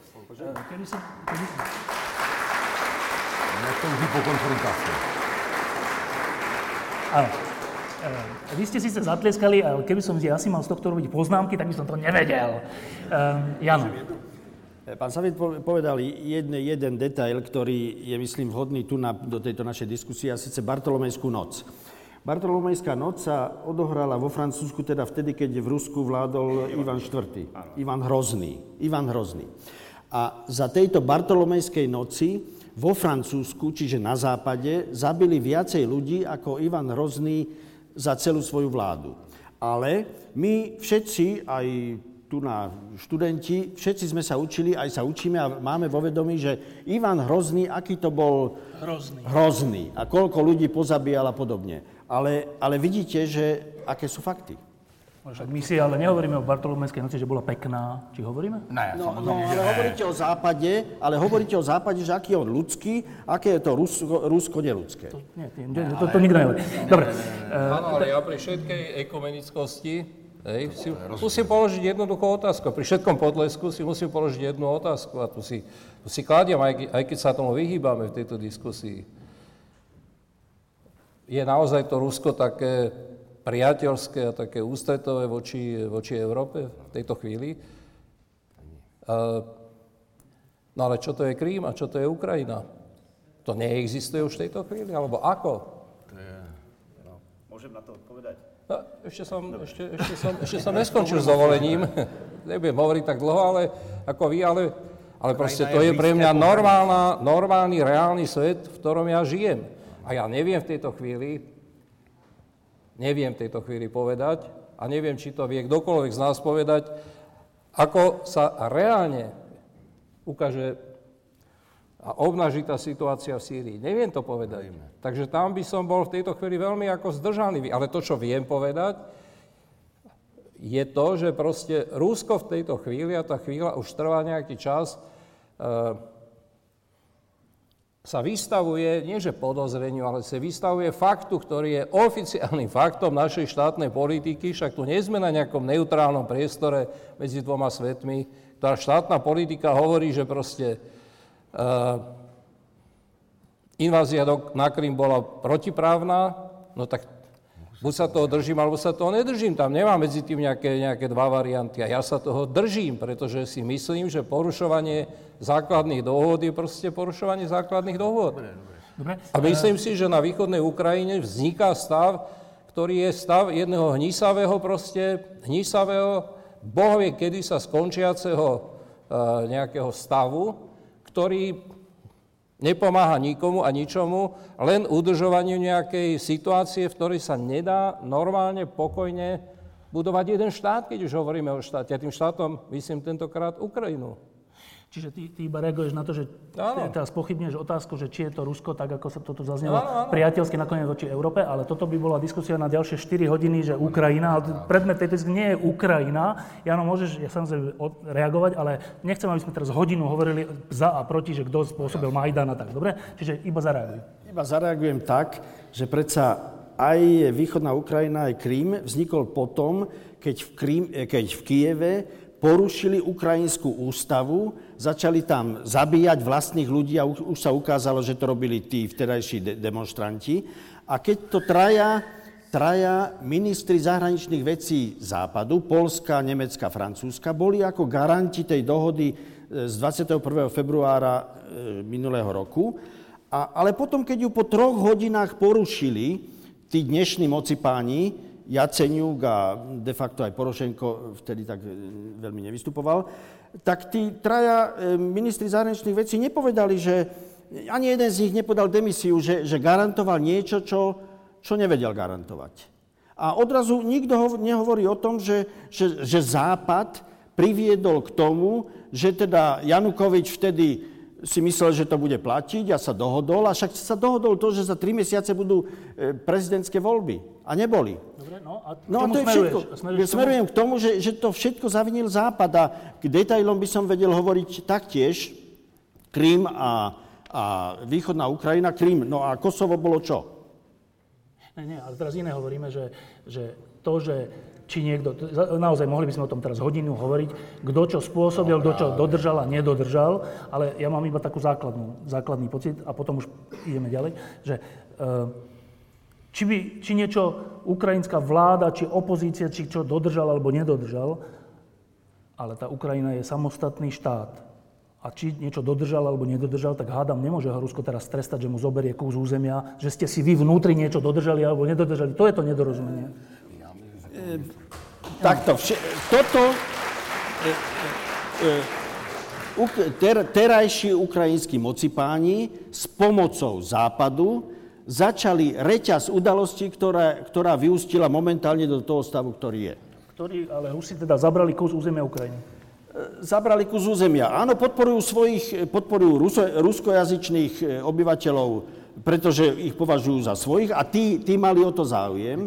A Krym, a Krym predsa e, Chruščov daroval Ukrajine, bol vždy ruský. Ja sa pýtam, že keby bol Husák, daroval Moravu Slovensku, čo by na to Češi dneska povedali? Nemám ponietie. Dobre. Uh, Opravdu nemám ponietie. Ale teda ale myslím, pokračuje, sme... pokračuje tu iba ten, ten, ten, ten model, že okolité štáty okolo Ruska majú len čiastočnú zvrchovanosť. Samozrejme. Vždycky tam má to Rusko to, to právo. Zdá sa mi to jasné, že teda Rusko to Rusko, takto vidí. Ano, Rusko je, Rusko je jaksi z principu expanzivní a vždycky expanzivní bude, ale je velmi opatrné, nehledá konfrontaci, čeká na příležitost, to je také pravda.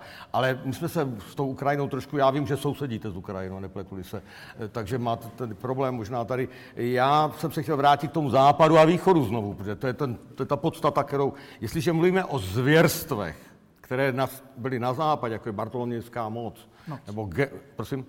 Noc. Noc. Bartolomějská noc, nebo genocida ve Vendé, Jakobinská, nebo Hitler, tak my to chápeme vždycky jako záležitost protizápadní, proti duchu západu, jako něco, jako zvěrstvo, jako něco, co nemělo vůbec eh, být, kdežto v Rusku chápeme tyto věci jako endemicky normální. Čo sa, čo sa chápa ako endemicky No normálne? všechny ty, no, no ty, napríklad. všechny ty zločiny Petra Velikého a všech jeho předchůdců, Ivana Hrozného a podobně, že jo? Aké, aké zločiny Petra Veľkého? No sem tam, že v rámci rodiny, v, že v rámci rodiny sa zabili, no dobre, no. Pet, pe, pe, Sankt Petersburg, Čo? budovali otroci, že jo, v podstatě a zahynulo tam desetitisíce lidí a podobně. Celý, celý ten východ je brutální, naprosto na- pro nás nepřijatelný a absurdní. Já vůbec nechápu, že se najde někdo, kdo může obhajovat eh, ruskou svatou imperiální moc. Dobre. No a teraz, e, teraz takáto jedna vec. Teraz si dáme presta- nie prestavku, teraz si dáme kultúrnu, teda kultúrne oživenie, jednu pesničku, my zatiaľ ale neodídeme, už tu sedíme, E, ale ešte predtým, kým sa oni prichystajú, tak mám takú, takú kontrolnú otázku na záver tejto prvej časti, keď sme hovorili o tom, čo je východ a čo je západ a ako sa to prejavuje, že teraz povedzte vy osobne, a teraz na, fakt odíďme od teórií, kníh a všetkého, že vy ste západný človek alebo človek východu a jednou vetou to vysvetlíte, že prečo sa tak cítite. Tak, pán profesor. A Francúzsky spisovateľ Amiel... Ja už to zase- Nie, moment. Už to začíná. Povedal jasne vo svojom intimnom denníku, kresťanstvo je východným aspektom našej kultúry. Tým povedal jasne, že nakoľko všetci pochádzame z východných koreňov. Čo sú to východné korene? Horúce slnko Palestíny, Jeruzalem. A to sa dostala táto civilizácia, to, táto biblická civilizácia Pamätajte si okorenená greckým géniom. Takže z tohto pohľadu ja sa cítim predovšetkým ako človek, e, ako ani východný, ani západný. Nemôžem to takto striktne povedať, že východný alebo západný. Dobre, lebo? Pre mňa, ja beriem hodnoty, ktoré sú na západe rovnako vážne ako tie, ktoré sú na východe. Javy, ktoré sú na západe zlé, odmietam rovnako ako tie javy, ktoré sú na východe Dobre. zlé.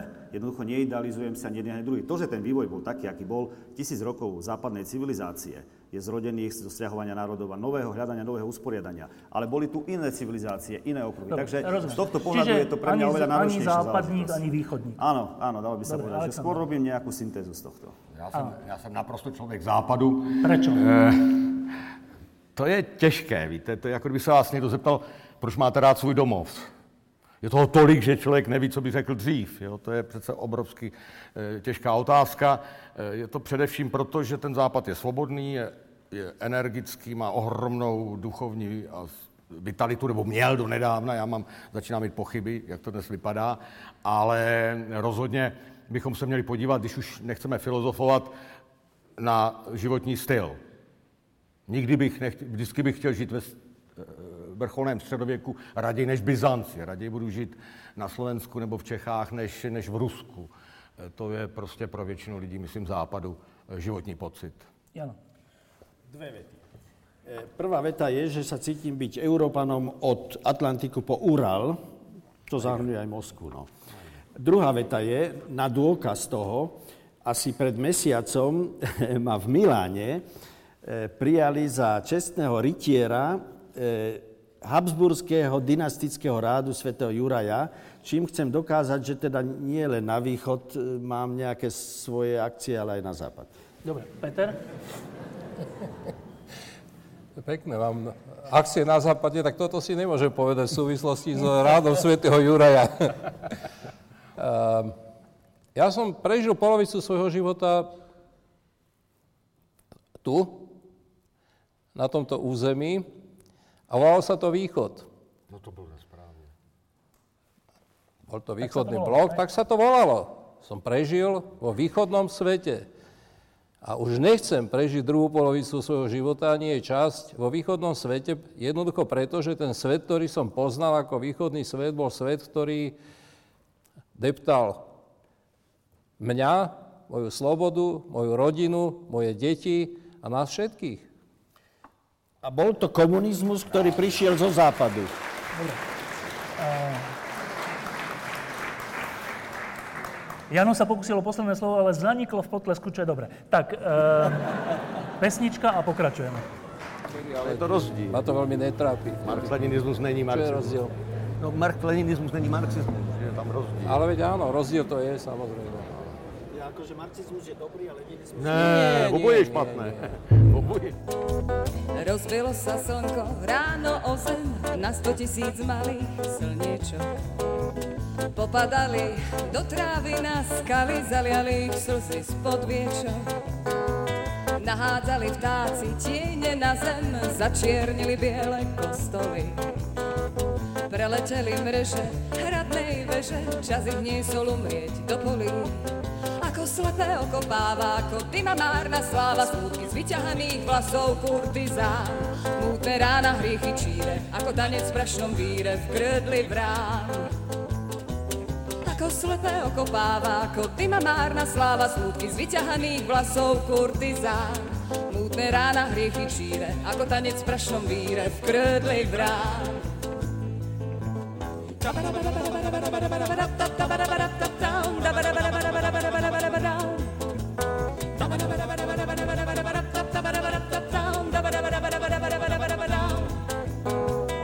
Rozbili sa kvapky dažďa o zem, zo stien zmizli slávne symboly. Keď mi zaspíš v dlani, vtedy ani, ani koniec sveta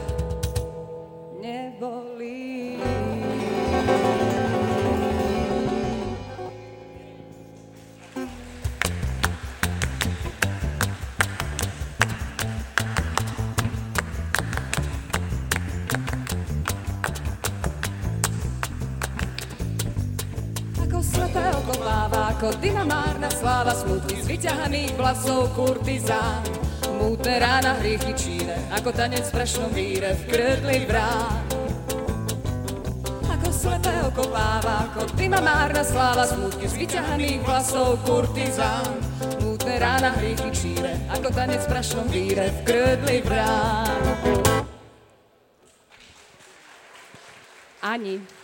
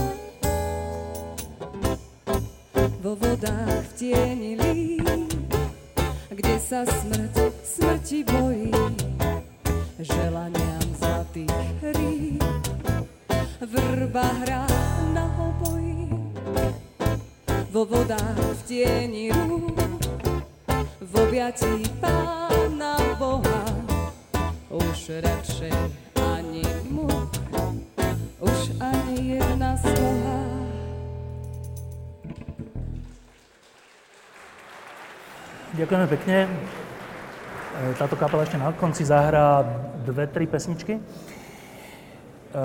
Ja mám teraz jednu otázku, potom, potom dostanete priestor vy. E, Tu niekde medzi vami je človek, dievča s mikrofónom tam úplne vzadu. Prenosným, čiže iba, hoci kto budete mať otázku, vtedy zažneme, iba sa prihláste a dievča vám donesie mikrofón a máte slovo. Môže to byť otázka, komentár, hocičo. Prosím vás, nie dlhé. Ehm, No, tá moja otázka je táto. Ehm, V tomto druhom bloku.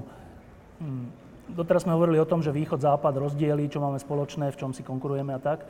Teraz sa troška pristavím pri západe, lebo predsa len na ňom žijeme. Ehm, Existujú múdre knihy, ktoré hovoria, že civilizácie podobné tej našej majú obdobia rozkvetu, ale potom majú aj obdobia úpadku až zániku. Dokonca sa teraz objavujú také úvahy, ktoré majú aj až formu kníh, že my už sme v tom, v tom teda decline e, stave. Že teda Západ so všetkými vymoženosťami a krásou a, a slobodou e, má veľký problém. Je ten problém až tak vážny, aby sme sa mali obávať, aby sme sa mali zaoberať otázkou, či náhodou naša slobodná civilizácia nezaniká? Alexander. Eh, Ten problém se současníkům vždycky jeví jako velmi vážný. Samozřejmě to nevědí. To neví nikdo, jestli je vážný nebo není vážný. Ale ta čísla demografická, ten, ten, řekněme, od těch 60. let, ten, ten úpadek, řekněme, té normativní kultury, kterou možná pan Čánokovský obdivuje v Rusku, ten je evidentní, rozpad rodiny a podobně. Můžeme říct, že ten, ten ohromný sociální stát, ten, ta ohromná životní úroveň, kterou já jsem zažil samozřejmě rozkvět Anglie 25 let, eh, že ten je nám jakoby k ničemu, že, nám, že nás neuspokojuje. Eh, Dnešní legi, legitimizace nebo legitimita státu spočívá na uspokoja, uspokojování materiálních hodnot. To je samozřejmě naprosto špatně. Že jo? Ne, že by neměl být sociální stát do jisté míry, protože určitou extrémní chudobu naše civilizace nesnáší samozřejmě takové rozdíly. Ale, ale to, že tady je princip, že prostě ten stát nás má pořád stále uspokojovat a, a, a vést eh, životní úroveň nahoru, je prostě ubohost té, té legitimity toho státu, protože to křesťanství začínalo mizet, že jo? začal se ten svět sekularizovat, ten stát hledá vlastní novou legitimitu, vůbec proč tu má být, že jo? takže tady vidím obrovskou krizi. Ale pokud bychom vycházeli z historie, tak ty regenerační schopnosti západu můžeme věřit, a je to jenom víra, pochopitelně, můžeme věřit, že ty regenerační schopnosti jsou ohromné. Jo? Že vždycky, když bylo po 30 letý válce, třeba to vypadalo jako konec světa samozřejmě. Že jo? Eh, Po té první světové válce, ne, nepochybně, a už byla na obzoru druhá, už, už eh, francouzi, angličani, tam už existuje katastrofická literatura ve 20. letech samozřejmě. Že jo?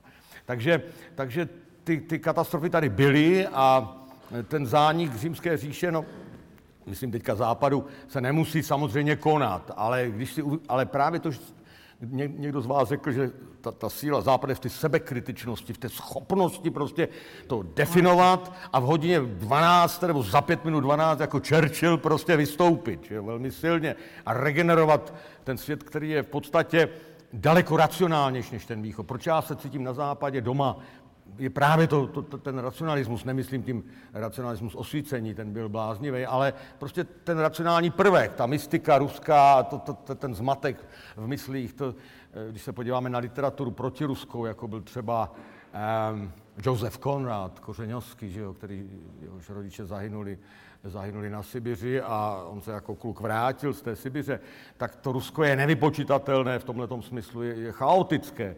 Když ten Západ vždycky našel sílu prostě znovu a znovu se postavit na nohy. Takže v tomto smyslu jsem optimista.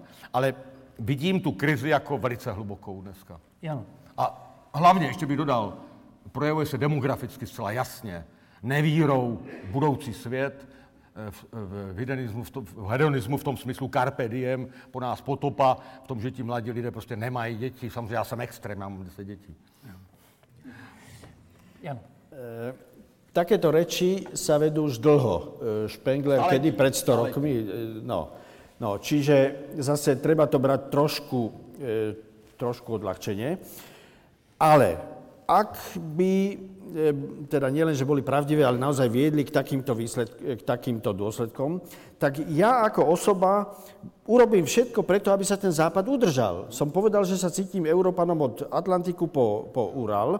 To znamená, že urobím všetko preto, aby sa, aby sa udržal. A mimochodom mám štyri deti, takže už niečo som k tomu urobil. No, a, a v tejto oblasti keby, už asi sme skončili. Ne?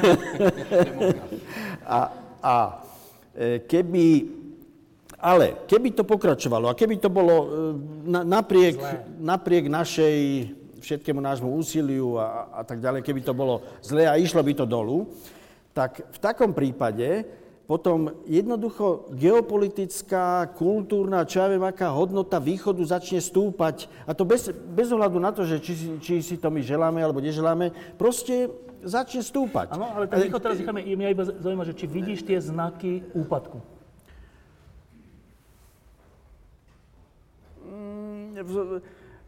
Neviem, neviem. Šťastné Slovensko. Neviem, pretože opakujem, že keď sa, to, keď sa o tom píše už takto, ako to ty hovoríš, 100 e, rokov a viacej a, a furt to ešte trvá, tak, tak, takže asi tak vážne to nebude.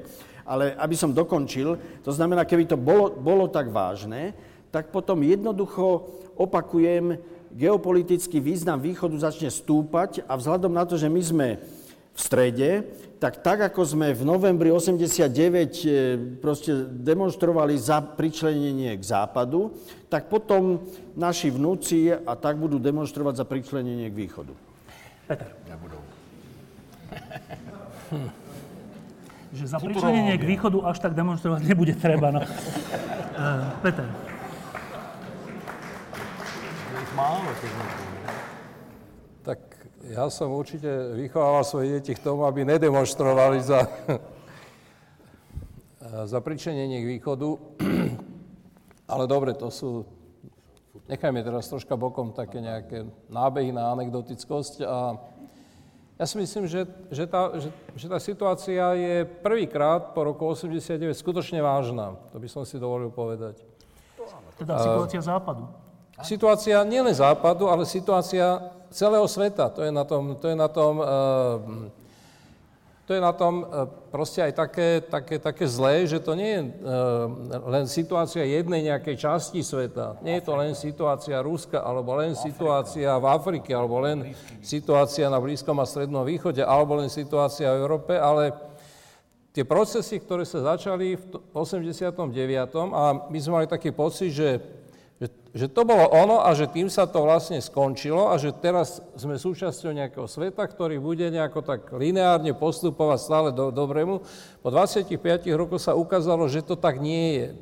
Teda nie, že by sme nežili v tom, v tom svete, o ktorom ja naozaj si dovolím povedať, že pre Slovensko, a teraz hovorím ako naozaj výslovne ako pre Slovensko, hej? Neviem, neviem už, či to tak celkom sedí pre pre, pre historickú situáciu, povedzme, um, Českej republiky, ale pre Slovensko som hlboko presvedčený o tom, že um, nikdy na Slovensku nebola, nebolo, nebola taká dobrá situácia, ako je, ako je dnes. Naozaj som o tom hlboko presvedčený. Napriek Mečiarovi. Uh, som hlboko presvedčený, že na Slovensku je dnes najlepšia situácia, čo sa týka životnej úrovne, čo sa týka mm, slobod, čo sa týka všetkého, napriek zlému vzdelaniu, napriek zlému stavu justície, napriek zlému stavu v zdravotníctve.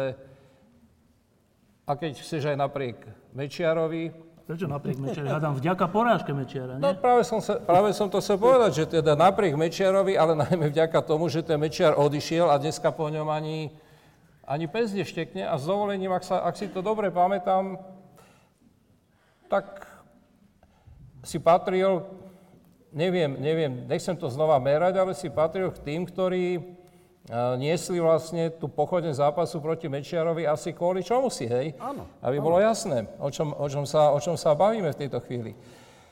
A, ale napriek tomu si myslím, že už neboli také šťastné tie krajiny, ako bola Ukrajina, Gruzínsko, Bielorusko. Neboli také šťastné už vôbec krajiny toho arabského sveta, kde sa hovorilo o arabskej jari, a, pretože sa ukázalo, že mm, sloboda je možná len tam, kde sú e, dané nejaké vnútorné podmienky um, preto, aby mohla, mohla existovať. Teda v tejto chvíli si pochvalujem Slovensko a dokonca aj Českú republiku aj s tými Slovákmi, ktorými sme k vám ako si deponovali. Česko je na tom hůř. No, O tom není pochyb. Eh, teda som si, naozaj si myslím, som, som, eh, aby som sa k tomu vrátil nejako naspäť, mm, naozaj si myslím, proste si pochvalujem to Slovensko, že sme to dokázali. Že sme to dokázali aj proti tomu Mečiarovi. Už to dneska, už dneska som si nie taký celkom istý, um, že či teda um, v tom dnešnom slovenskom svete, uh, či bude schopná dostatočná časť spoločnosti sa dať dohromady, tak ako sa dala dostatočne veľká časť politickej elity a spoločnosti dohromady proti Mečiarovi, keď hovoríme o tej... či bude mať sobornosť? Áno, práve som to chcel povedať, či bude mať teda v sebe toľko, toľko toho, toho spoločného, uh, aby sa takto postavila proti Ficovi, čo sa tebe asi veľmi páčiť nebude, ale myslím si to, že to je problém. Ale, ale aj tak vo svete proste sa to nepodarilo. Ne, no v tých arabských krajinách to, sa to nepodarilo a nepodarilo sa to preto, že neboli tam dané vnútorné podmienky na to, aby sa tam presadilo to, čo nazývame slobodným svetom a nemusí to byť celkom len na nejaký západný vzor. A teda začala sa šíriť vlastne, mm, spätne sa začala šíriť obrovská deštrukcia, obrovská. A dneska máme problém, a teraz to poviem úplne zjavne, že vlastne nemáme istotu nejakej štátnej celistvosti. Dneska, dneska na Blízkom a Strednom východe neexistujú proste de facto, e, neexistujú proste ako štáty, o ktorých by sme mohli hovoriť ako, o, o, ako integrálnych štátoch. Spustili Nemáme, to Spojené štáty. Počkaj teraz nemáme, nemáme istotu, že Ukrajina je dneska integrálnym štátom. Spustilo to Rusko.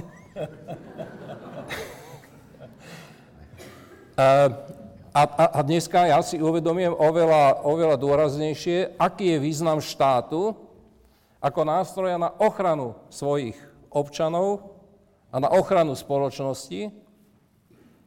A naozaj to hovorím tak, ako to myslím. Nikdy som o tom nebol tak presvedčený, ako som o tom presvedčený e, dneska. A som presvedčený aj o tom, že proste dneska je to elementárna otázka, alebo jedna z tých elementárnych otáz, otázok je aj otázka toho, že vlastne že sa nám tie štáty nejakým spôsobom ako rozpadajú pod rukami. Hej?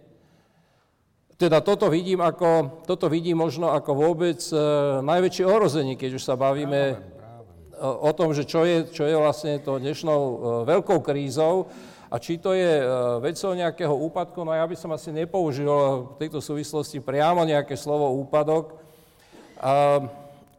Aj keby sme o tom mohli hovoriť v nejakom takom menšom kavi- kaviarenskom prostredí, klubovom, kde by sme mohli sa baviť o dekadencii a o, povedal by som, prednostiach a, prednostiach a zradách hej, dekadencie, um, pretože ona, tá dekaden, dekadencia um, tu dneska v tej západnej civilizácii naozaj sa prejavuje, ale prejavuje sa aj v dobrom, aj v zlom, ako sa dekadencia vždy prejavuje. Ale nechal by som to tak, nechal by som to bokom a naozaj by som ostal len pri tej jednej uh, veľkej hrozbe, čo cítim naozaj ako hrozbu, je proste tá, tak to že, to, že sa rozpadajú vlastne, hranice sa rozpadajú, štátna suverenita sa rozpadá, um, moc, dokonca represívna moc sa rozpadá, Hej, teda myslím tým policiu a myslím tým ako armády a um, to pokladám za veľmi zlé, lebo, lebo, lebo, lebo to proste znamená nejaký aj rozpad uh, tých jednotlivých spoločností, bohužiaľ.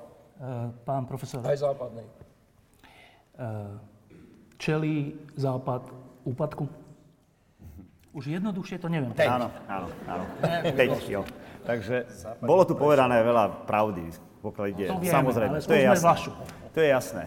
A vždy je to proces, ktorý je akýsi špirálovitý. Stredajú sa obdobia pádu, zostupu, pádu, zostupu. Nikdy to nie je úplne jednoznačná lineárna hranica. Hovorí sa o tisíc rokov každej civilizácie, Špengler s tým prišiel, Richard ešte predtým, ďalší sa tomuto venovali. Toto všetko nie sú celkom biblické konštrukcie. Ja ako dekan na teologickej fakulty si dovolím trošku sa zahľadiť do Biblie, konkrétne do proroka Daniela a jeho videní štyroch kráľovstiev, kde je daná úplne iná koncepcia dejín, alebo filozofie dejín, alebo historiozofie, ak chcete, ako je treba v týchto koncepciách. Každopádne tieto koncepcie sa pokúšajú vidieť tie slabé a silné stránky a samozrejme, že tak ako človek dospieva, stárne a slabne, tak aj tie civilizácie majú svoje obdobia rozkvetu a pádu. Ale žiadna civilizácia úplnom slova zmysle nezanikla tak, že by sme mohli teraz povedať, že to bol ako keby koniec sveta. Samozrejme, zanikli civilizácie v Južnej, Severnej Amerike, Majska, alebo teda v Strednej Amerike, alebo... alebo Faraóni. áno, áno, faraóni, ale zostali po nich pamiatky. Nezaniklo to tak úplne, Zaniklo že je to, nie, je to, úplne. nie je to Atlantida. Museli sme hierogl- hieroglyfy znovu No rozluštiť. jasné, ale nie je to, Zaniklo. nie je to Atlantida, o ktorej hľa- hľadáme Atlantu. Pár, pár, Takže pár smerujeme k čomu? smerujeme k čomu? Pro, proste nevím. tento vývoj, pokiaľ pôjde takto ďalej, tak určite nepriniesie nejaké veľmi dobré výsledky. Ale tá schopnosť, ako bola predtým povedané, ľudského ducha potom kriticky prehodnotiť tú situáciu a opäť sa nejako postaviť, tu na je. A myslím si, že v tomto ohľade to nie je možné, pokiaľ východ so západom nebudú spolupracovať. Dobre. Jednoducho. Ešte e, poznámka Jano a potom už e, premýšľajte nad otázkou. Jano. taká konkurenčná politologická koncepcia oproti tomu, čo, čo teraz hovoríme, že západ, či e, teda úpadok západu, je koncepcia silného štátu. E, Samozrejme, najmä v Rusku sa e, teda rozvíja a sa o nej píše a diskutuje a podobne. A znamená toľko, že samozrejme e, demokracia nemôže sa odbúrať úplne. Čiže také základné demokratické atribúty, čiže väčšinová podpora obyvateľstva pre štát aj pre jednotlivé politiky štátu a podobne musia byť. A keď nie sú, tak, tak to zlyhá, sa to rozpadne. Ale to znamená, že, že takýto štát existuje a ten je potom ďaleko akcieschopnejší ako štát, ktorý, kde, ja neviem, je mm, politických strán, neviem koľko, urobí sa koalícia, vypadne jedna strana, padne vláda a potom dva, dva roky sa nemôže vytvoriť ako v Českej republike. Izraelci to zvládajú. Počkaj, počkaj, ale teraz, teraz iba, je kratučko, že si povedal, teraz som tak s- spozornel, si povedal, že, e, zase celú demokraciu odbúrať nemožno, Áno. ale čas by sme tak odbúrali. Tú, tú dekadentnú časť, ak to tak chceš povedať, ktorá to je, napríklad v tom, že... Že to je príliš veľa strán, čo ich zakážeme? Nezakážeme ich, nezakážeme ich, ale dajme tomu, že tie strany ne, nebudú mať potom také právomoci, ako, ako majú te, teraz úplne rovno, rovnostárske, ale nútiš ma do niečoho, čo ani ja sám neviem, som to detailne neštudoval. Ty si s tým čiže... začal, dobre. No ja som s tým začal, pretože ako celková konkurenčná politologická koncepcia to existuje. Dobre. Áno, volá sa to e, riadená demokracia putinovského typu. Dobre, na, nazvime to riadená demokracia putinovského typ, e, typu, ale keby, keby ten Putin, pre, e, proste keby mu to v štáte nešlo, to znamená, keby naozaj nevy, platy nevyplácali a penzie ako pred, pred Putinom, alebo keď by prehral túto vojnu v, v Sýrii, tak potom sa to otočí proti nemu. Dobre, ešte Alexander a už otázka. Já jsem chtěl říct úplně jinou koncepci. To znamená, já se domnívám, že ten poválečný vývoj Evropy byl špatný, že jsme tady zboštili toho jednotlivce, že tady máme kult vlastně všeobecného lidstva, proto, proto ten, ta diskuse v Německu, otevřená společnost otevřených hranic, Merkelová, azylový právo nemá žádný limit a tak dále. Tady vidím základní problém. A tady je ten problém toho, že ta společnost není normativní, protože to není společnost, je to jenom součet jedinců. A v tom vidím základní problém. A to je těžko řešitelné nějakou řízenou demokracií, to samozřejmě je nesmysl. To je, to je problém vnitřní, do jisté míry to problémy legitimity státu, o tom se hodně hovoří, že ta legitimita je vlastně falešná dneska na západě. A tady je mnoho problémů a je o tom mnoho literatury z lidských práv, která se rozšířila na takzvanou důstojnost člověka v, v základní listině Evropské unie 2000, prostě to je problém. My jsme, my jsme to chtěli ještě přehnali proti těm Američanům, měli jsme ještě větší kult toho člověka.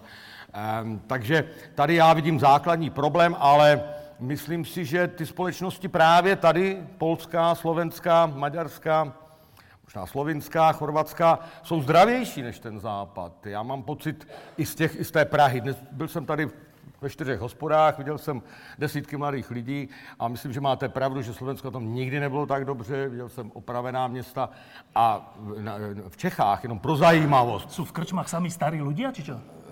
E, ano. Nie. V Čechách je to horší, ale nejde o té krčmy, jde o to, že Češi to mají, zase bude v Češ, Češi mají na, na mysli svůj zlatý věk ve 20. 30. letech. Samozřejmě to není pravda, to je jiná věc, ale je to ten mýtus té, té, té první republiky, um, o kterém by se mohlo říct, mluvit, o kterém Brňáci řekli, že to je pragocentrismus. A dnes v Čechách skutečně panuje deprese. Ohromná deprese. Dobre.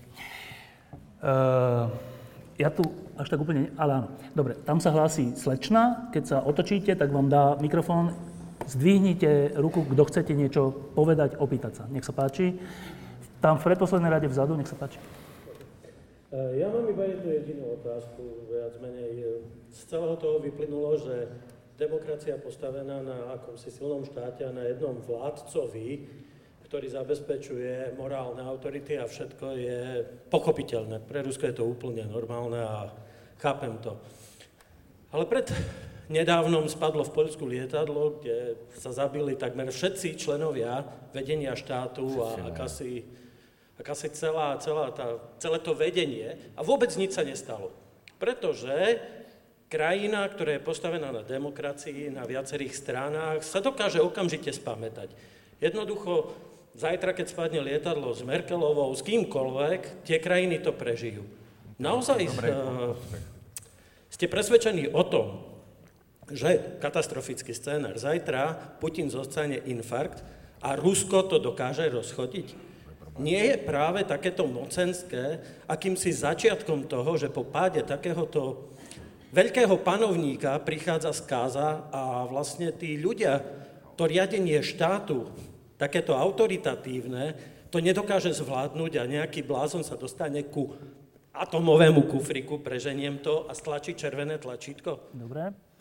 No, neviem, ja Rusko chápem. Vôbec mi nevadí počínanie Ruska, vôbec nič. Ale vždy som sa bál práve takýchto jedincov, ktorí boli ochotní vládnuť aj na úkor akejsi demokracie a hlavne ich odchodu. Dobre, tak kdo? No tak tá, je, to, je to zajímavý postřeh a na první pohled to vypadá velmi logicky. E, skutečně silná centralizovaná vláda, která je postavena na nějakém kultu panovníka, by mohla takhle dopadnout, ale já si myslím, že to o Rusku neplatí. Rozhodně máte pravdu o té demokracii. V Rusku vládne oligarchie. A ta oligarchie v případě zániku okamžitě vyplodí dalšího diktátora, to myslím není problém. To teraz hovoríte o Ukrajine, že Nie, nie. Ne, oligarchia. No v Rus- a Ukrajine taky, samozřejmě. E, no môžem ja. E, z dvoch e, zorných úhlov to poviem. Čisto takého legalistického, keby sa stalo, že áno, že Putin spadne v lietadle alebo niečo podobné, tak e, legali, e, teda právne sa nič, nič nestane v úvodzovkách, pretože podľa ústavy potom nastupuje, tuším, predseda vlády alebo ako, čiže e, Medvedev, ktorý konec koncov už prezidentom 4 roky bol, tak by nastúpil a všetko ide ďalej. A druhý pohľad, taký historický, nazvime to, no veď ruské dejiny trvajú tisíc, vyše tisíc rokov. A koľko bolo takýchto, takých kríz smuty, nie? Veď keď e, po Ivanovi IV. smuty, smuta, keď naozaj sa rozpadlo celé vedenie štátu. Áno, trvalo to tuším 10 či 12 rokov, alebo ako, keď sa Rusko e, teda kývalo v chaose, ale to prekonalo a vyšlo z toho Rusko ešte silnejšie, zvolilo si Romanovcov, církev k tomu veľmi pomohla a ďalších 300 rokov, tuším, to v celku dobre išlo, až potom došiel komunizmus. Dobre, Peter.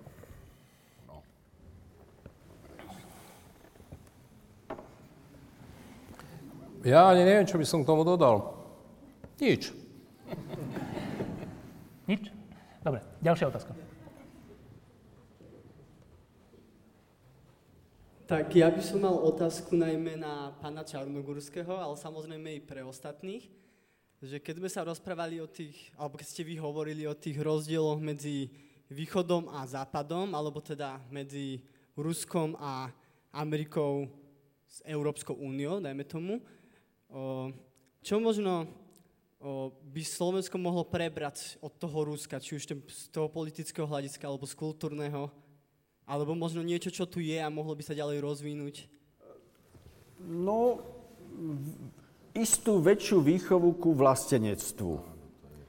Že, že, to, že tá krajina, to Slovensko, to Slovensko je krajinou, ktorej sa patrí, má niečo, nechcem povedať, že obetovať, prípadne až obetovať, ale proste prispievať ku vzostupu e, Slovenska.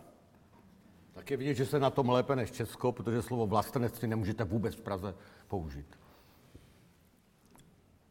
Tak, tak daleko to dotáhli. Ale ja som tej otázke celkom nerozumel. Čo má prevziať Slovensko od Ruska? Áno. Patriotizmus. Ja, ja, ja naozaj teraz, keď hovorím, že nerozumiem tej otázke, tak jej nerozumiem. Nevidím dôvod, prečo by som mal bádať, čo má Slovensko preberať od Ruska. Ako čo? Môžem to doplniť. Prosím? No, doplním tú otázku, že, že, že v Rusku Nie, no, ten patriotizmus sa pestuje. Tak hovoríš, ja som nekomentoval Nie, áno, pardon, tvoju pardon. odpoveď, lebo áno. som ho nechcel komentovať. Áno. Tak teraz najprv okomentujem tvoju odpoveď a potom poviem svoju odpoveď. ten komentár, ten komentár je veľmi jednoduchý. Podľa teba Rusko silnelo, silnelo, silnelo, až kým je najsilnejšie, ale pritom ustavične narieka, aká bola hrozná tragédia, že Sovietský zväz skončil a tak ďalej a tak ďalej. Nie je to tak, že by Rusko bolo stále silnejšie, silnejšie až najsilnejšie. E, nie je to tak. No, historicky to tak nie je. To je teda moja jednoduchá... Nechcel som to ale komentovať naozaj. A teraz... E, na, naozaj nerozumiem celkom tej otázke, pretože nechápem, ako čo by sme mali teda vlastne o to Ruska ako preberať. Ako čo, čo, čo ty máte na mysli? Politický systém riadenej demokracie, Mali by sme mm, preberať, aj tak máme dosť korupcie a oligarchie, tak máme preberať ešte väčšiu mieru ruskej korupcie a oligarchie. Aj tak nemáme bohviakú justíciu, tak máme prevziať ešte tú horšiu ruskú justíciu, ktorá tak trestá svojich ľudí, že proste dopredu sú známe rozsudky. Máme prevziať ruské vzdelávanie, máme prevziať ruské médiá. Ja keď, ja keď chcem pozerať svetové médiá, no tak si pozriem BBC, alebo si pozriem, e, ja neviem, proste nemeckú televíziu alebo koľvek. Ale prípadne aj Rusko, ale minimálne, minimálne si korelujem tú ruskú televíziu, ktorá je čírou a čistou propagandou, si korelujem s tými televíziami, kde som si aspoň istý, že to nie je čistá a číra e, propaganda. propaganda. Tak naozaj, naozaj, keď si porovnám čokoľvek pri všetkom v tom krízovom stave dnešného sveta a do toho spada aj teda nie dobrý stav západnej civilizácie, ne, to je proste realita, tak nevidím, nevidím proste dôvod, prečo by, som, prečo by som si mal tak vôbec postaviť e, otázku, čo mám preberať v tejto chvíli od Ruska. Dobre, druhá otázka. Ďakujem. Takže moja otázka je, že mal som pocit, že medzi vami vládol nejaký tichý koncenzus, že ste, že ste súhlasili teda s tým, čo je tá západná civilizácia, že to je v istom zmysle západná, po prípade stredná, južná, severná Európa. Čo si myslíte, patrí do západnej civilizácie USA, ako to tvrdil napríklad Huntington, alebo nie je to tak? Ďakujem. Ale to, že do západnej civilizácie patrí USA, netvrdil, že Huntington, ale zásade všetci. Všichni, áno. A Austrálie, Nový Zéland, Kanada. No. A prečo? No, protože se ten západ rozšířil do těch, jak se tenkrát zdálo, prázdných oblastí. A je to tá istá civilizácia? Je to tá istá civilizácia? Asi to sa pýta. No tak e, úplně ne, to je ovšem složitá otázka, do jaké míry se Amerika vyvíjí jinak než Evropa. To je velice složitá otázka. Ale v těch fundamentálních věcech. V ty fundamentální je, je jistě stejná. Já si myslím, že když jsme mluvili o oslabení národního státu tady a o patriotismu, tak e, Američanům se podařilo něco, v co, doufala, co, co doufali e, eurofederalisti po druhé světové válce, Američanům se podařilo vytvořit politické náboženství, které velmi úspěšně absorbuje e, přistěhovalce, které kdysi velmi tvrdě teda nutilo k tomu politickému náboženství, jsem se učit na spaměť ústavu a tak dál, a, a deklaraci o, americkou o nezávislosti a podobně. E, ta byla oslabená v 60. letech multikulturalismem, hledáním vlastních kořenů a takovou jakousi destrukci na, na, na skupinová práva, že jo? takže už byly, jak si, ta práva individuální byla, byla omezena nebo byla napadena v jistým smyslu. Čili Amerika probíhá podobnou krizi jako, jako Evropané, kteří se pokoušeli napodobit tu Ameriku a vytvořit ten evropský národ, což je samozřejmě podle mě úplný mýtus a naprostý nesmysl. Možná proto jim nevadí ty, ty přistěhovalci některým těm ideologům eh, Evropské unie. Ale ta Amerika se mm, vyvíjí jinak i tím, že se zdaleka do té míry nesekularizovala jako Evropa, že, jo?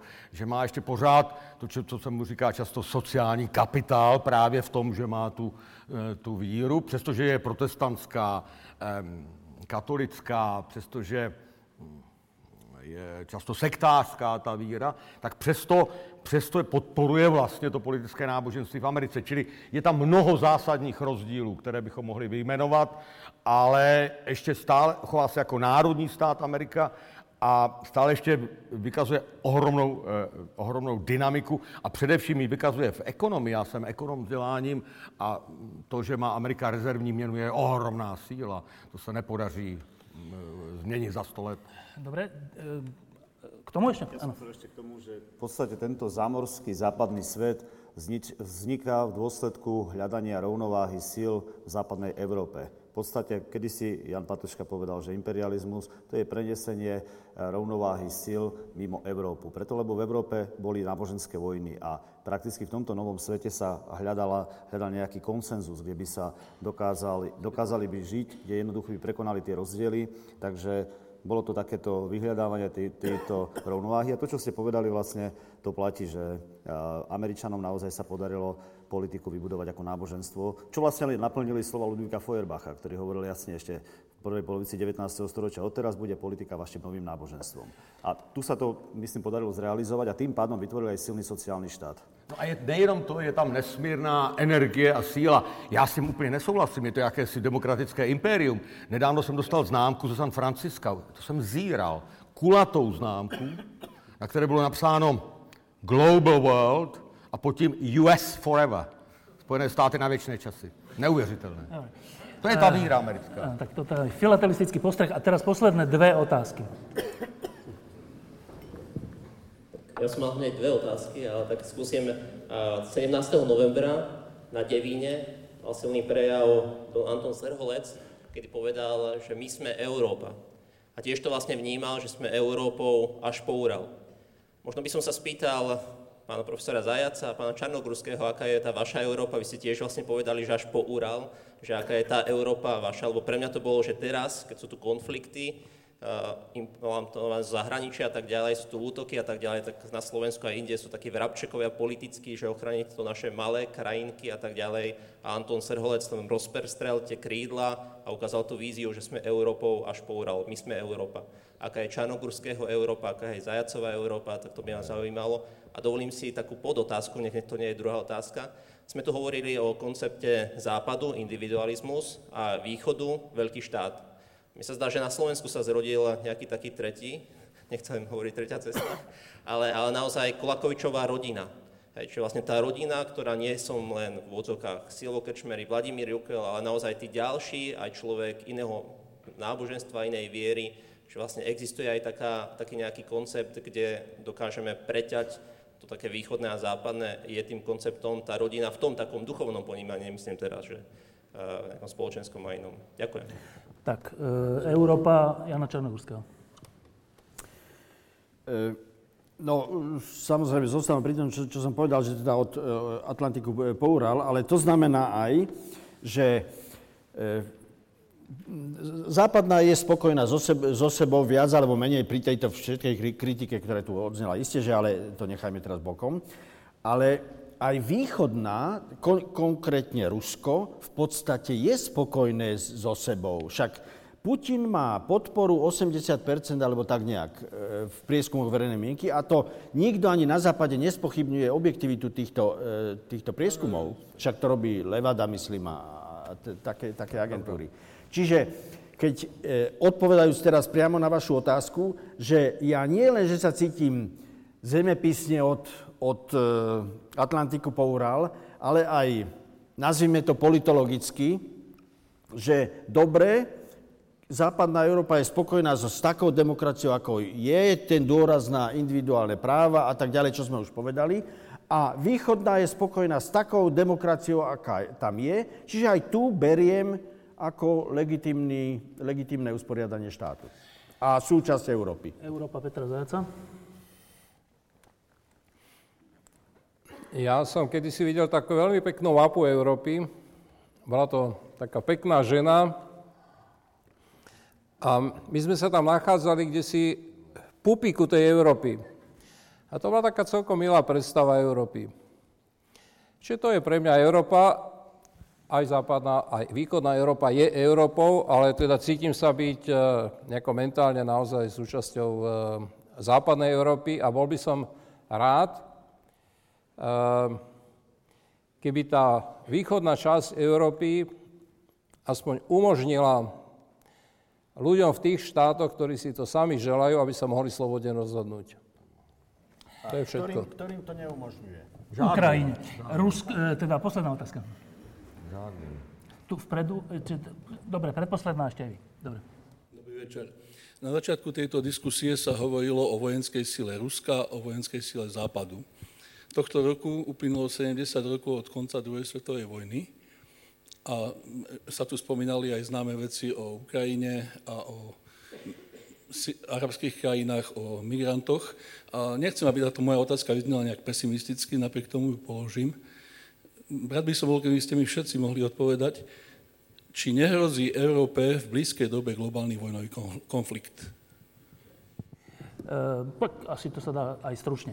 Tak pán profesor. Tak ono, dneska sa najviac hovorí nie tak o konflikte medzi Ruskom a USA, ako skôr konflikt sever-juh, ktorý kedysi dávno existoval a teraz akože islámsky svet a kresťanský svet, to sú tie také obecné koncepcie, ale ono takto to nie je, je to, je to zložitejšie. Samozrejme, konflikt môže vypuknúť, lebo vojny vznikali takmer z náhodných alebo nepatrných udalostí, ktoré potom prerastli do vážnych udalostí, ktoré poznačili celé ľudstvo. Ale konflikty boli de facto vyjadrením, takéto vojenské konflikty vyjadrením vnútornej, povedzme duchovnej krízy a nejakej ďalšej krízy, ktorá sa prejavila neschopnosti ďalšej tolerancie alebo znášanlivosti alebo hľadania iného riešenia ako silového riešenia. Samozrejme, častokrát v tomto dominovala aj nejaká iracionálna časť ľudskej osobnosti, ktorá podmienovala celé to konanie. Čiže hovorí sa skôr o takomto konflikte severu a juhu, alebo kresťanskej a islamskej civilizácie. Nakoľko to bude pravda, ťažko povedať. Každopádne Európa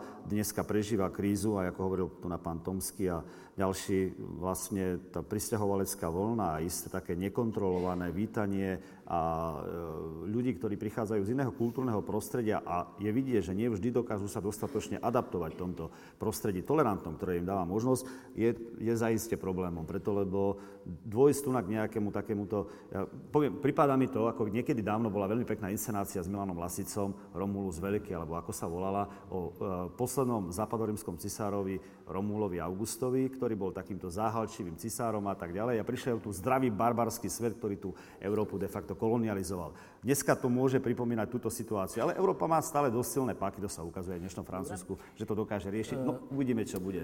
Alexander Tomský. Já myslím, že té krize, o kterých jsme hovořili, že jsou vnitřní samozřejmě, ale nevidím na obzoru mezistátní krizi. Nedovedu si představit skutečně mezistátní. Vůbec, vůbec v poslední době, za posledních 70 let, mezistátní konflikty téměř zmizely. Všechny krize jsou občanské války. Eritrea, Somálsko, Libie, můžeme jmenovat Afganistán a tak dál.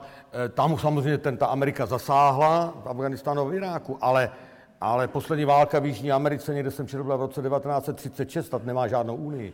Eh, takže, takže tady je mnoho krizí, ale mezistátní konflikt nevidím. Ja si na myslím, obzoru. že práve tie jadrové zbranie do istej miery aj držia. Pochopiteľ mocnosti vždycky. Na, to ešte Theodor Hall, keď odovzdal Sovietom, Churchill to řekl. a tak povedal jasne, robil som to z presvedčenia, lebo bol to výborný fyzik, hovorili, že je to nový Einstein. A mal 18 rokov, potom žil vlastne v Británii Theodor Hall, tam zomrel v 97. tuším. Tak hovoril jasne, urobil som to z presvedčenia, aby jedna mocnosť nebola úplne vyzbrojená, lebo zasa by sme tu mali nový konflikt. E, vojna a Jano Čarnohorský. Ak by taká globálna vojna vznikla, tak by museli začať Spojené štáty, pretože oni sú stále ešte najsilnejšou aj vojenskou mocnosťou. Takže Štefan Hry môže povedať, že či začne alebo nie. Nie, nezačne. Uh, Peter Zajac.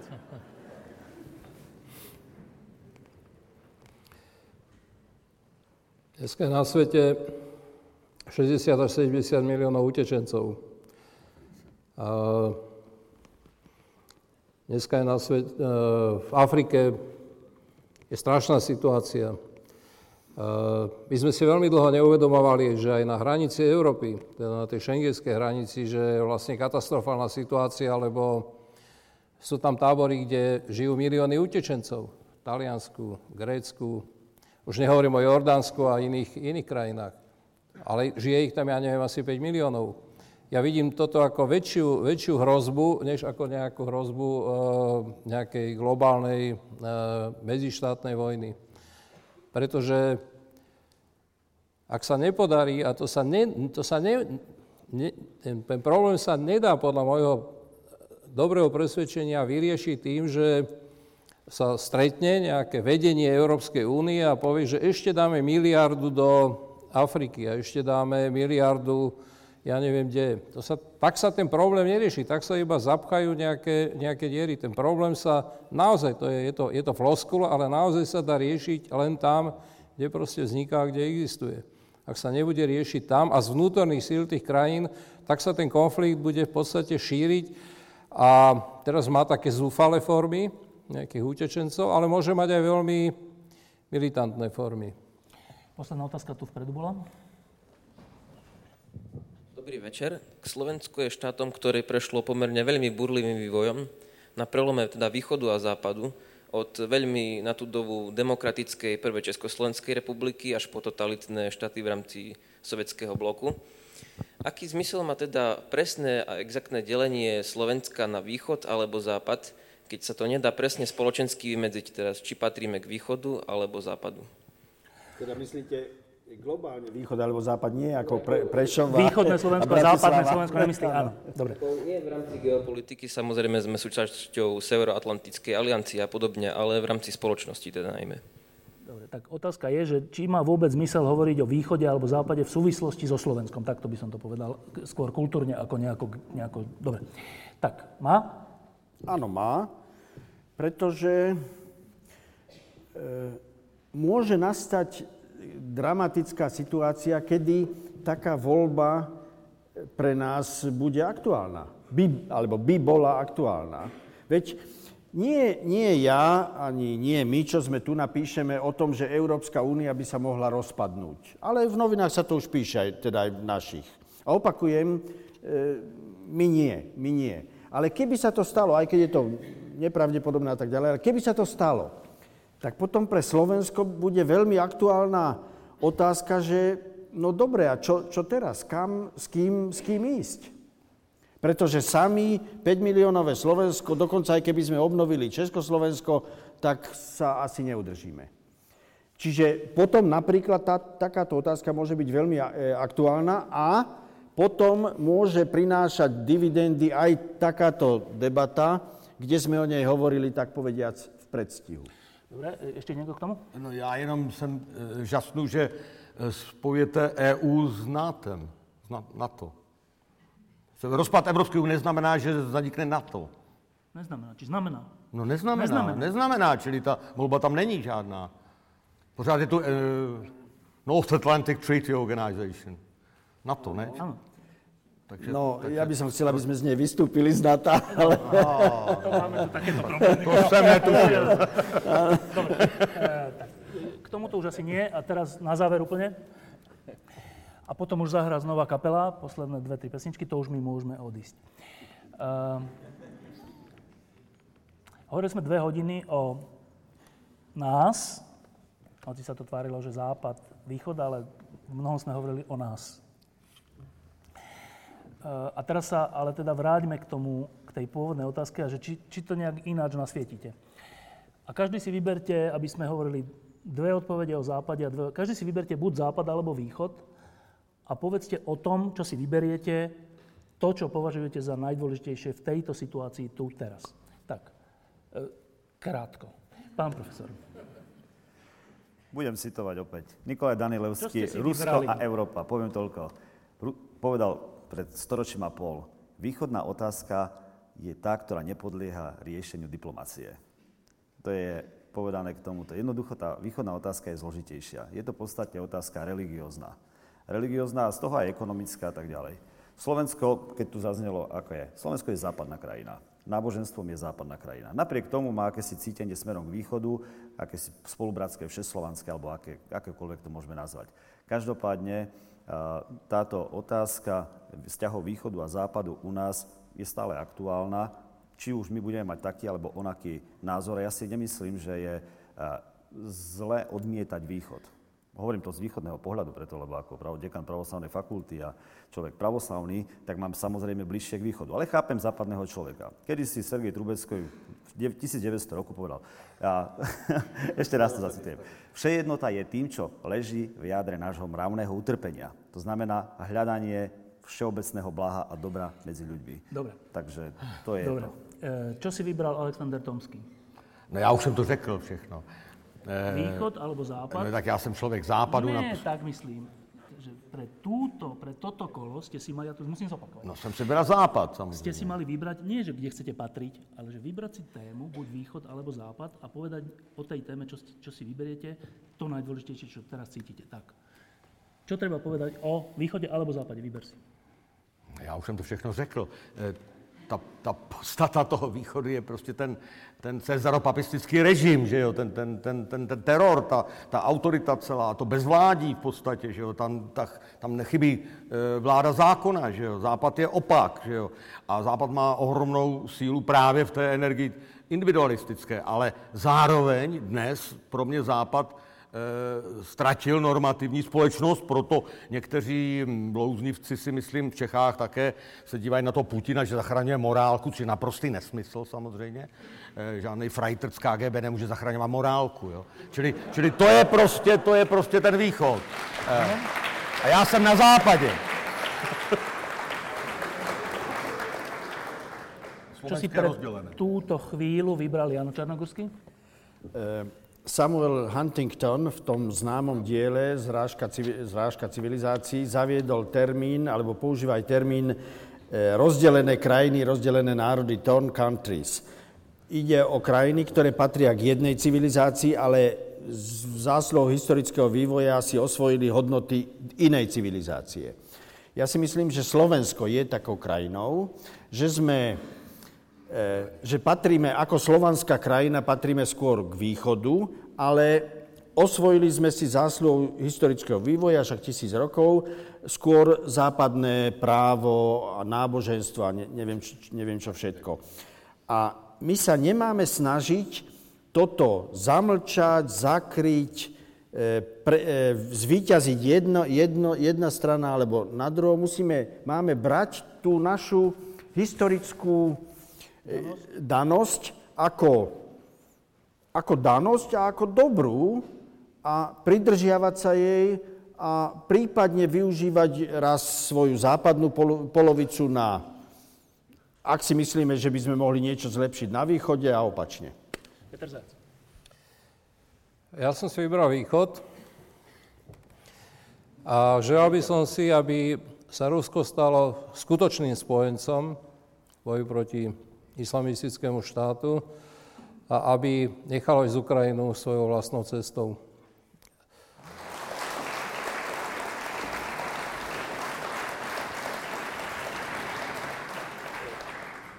Môžem komentovať? Uh, spustíš ďalšiu lavinu komentárov. Jan Šafín, Jan Černogurský, Peter Zajac, Alexander Tomský. Ďakujem pekne, dobrý večer.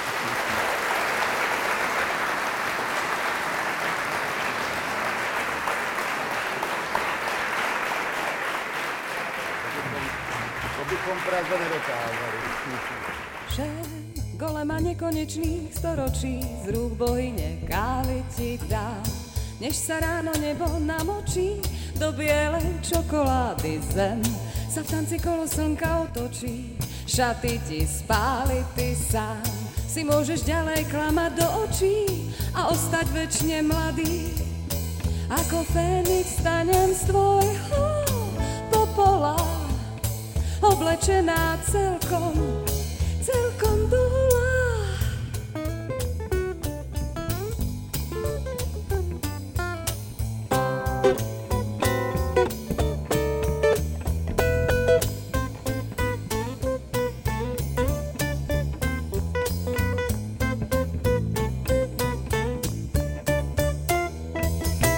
Víš, prstom od marmelády na môj kríž po mojej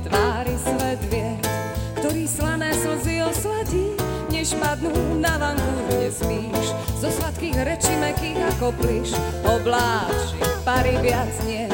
Ženy, ktorú prvú v poradí, za všetkým hľadám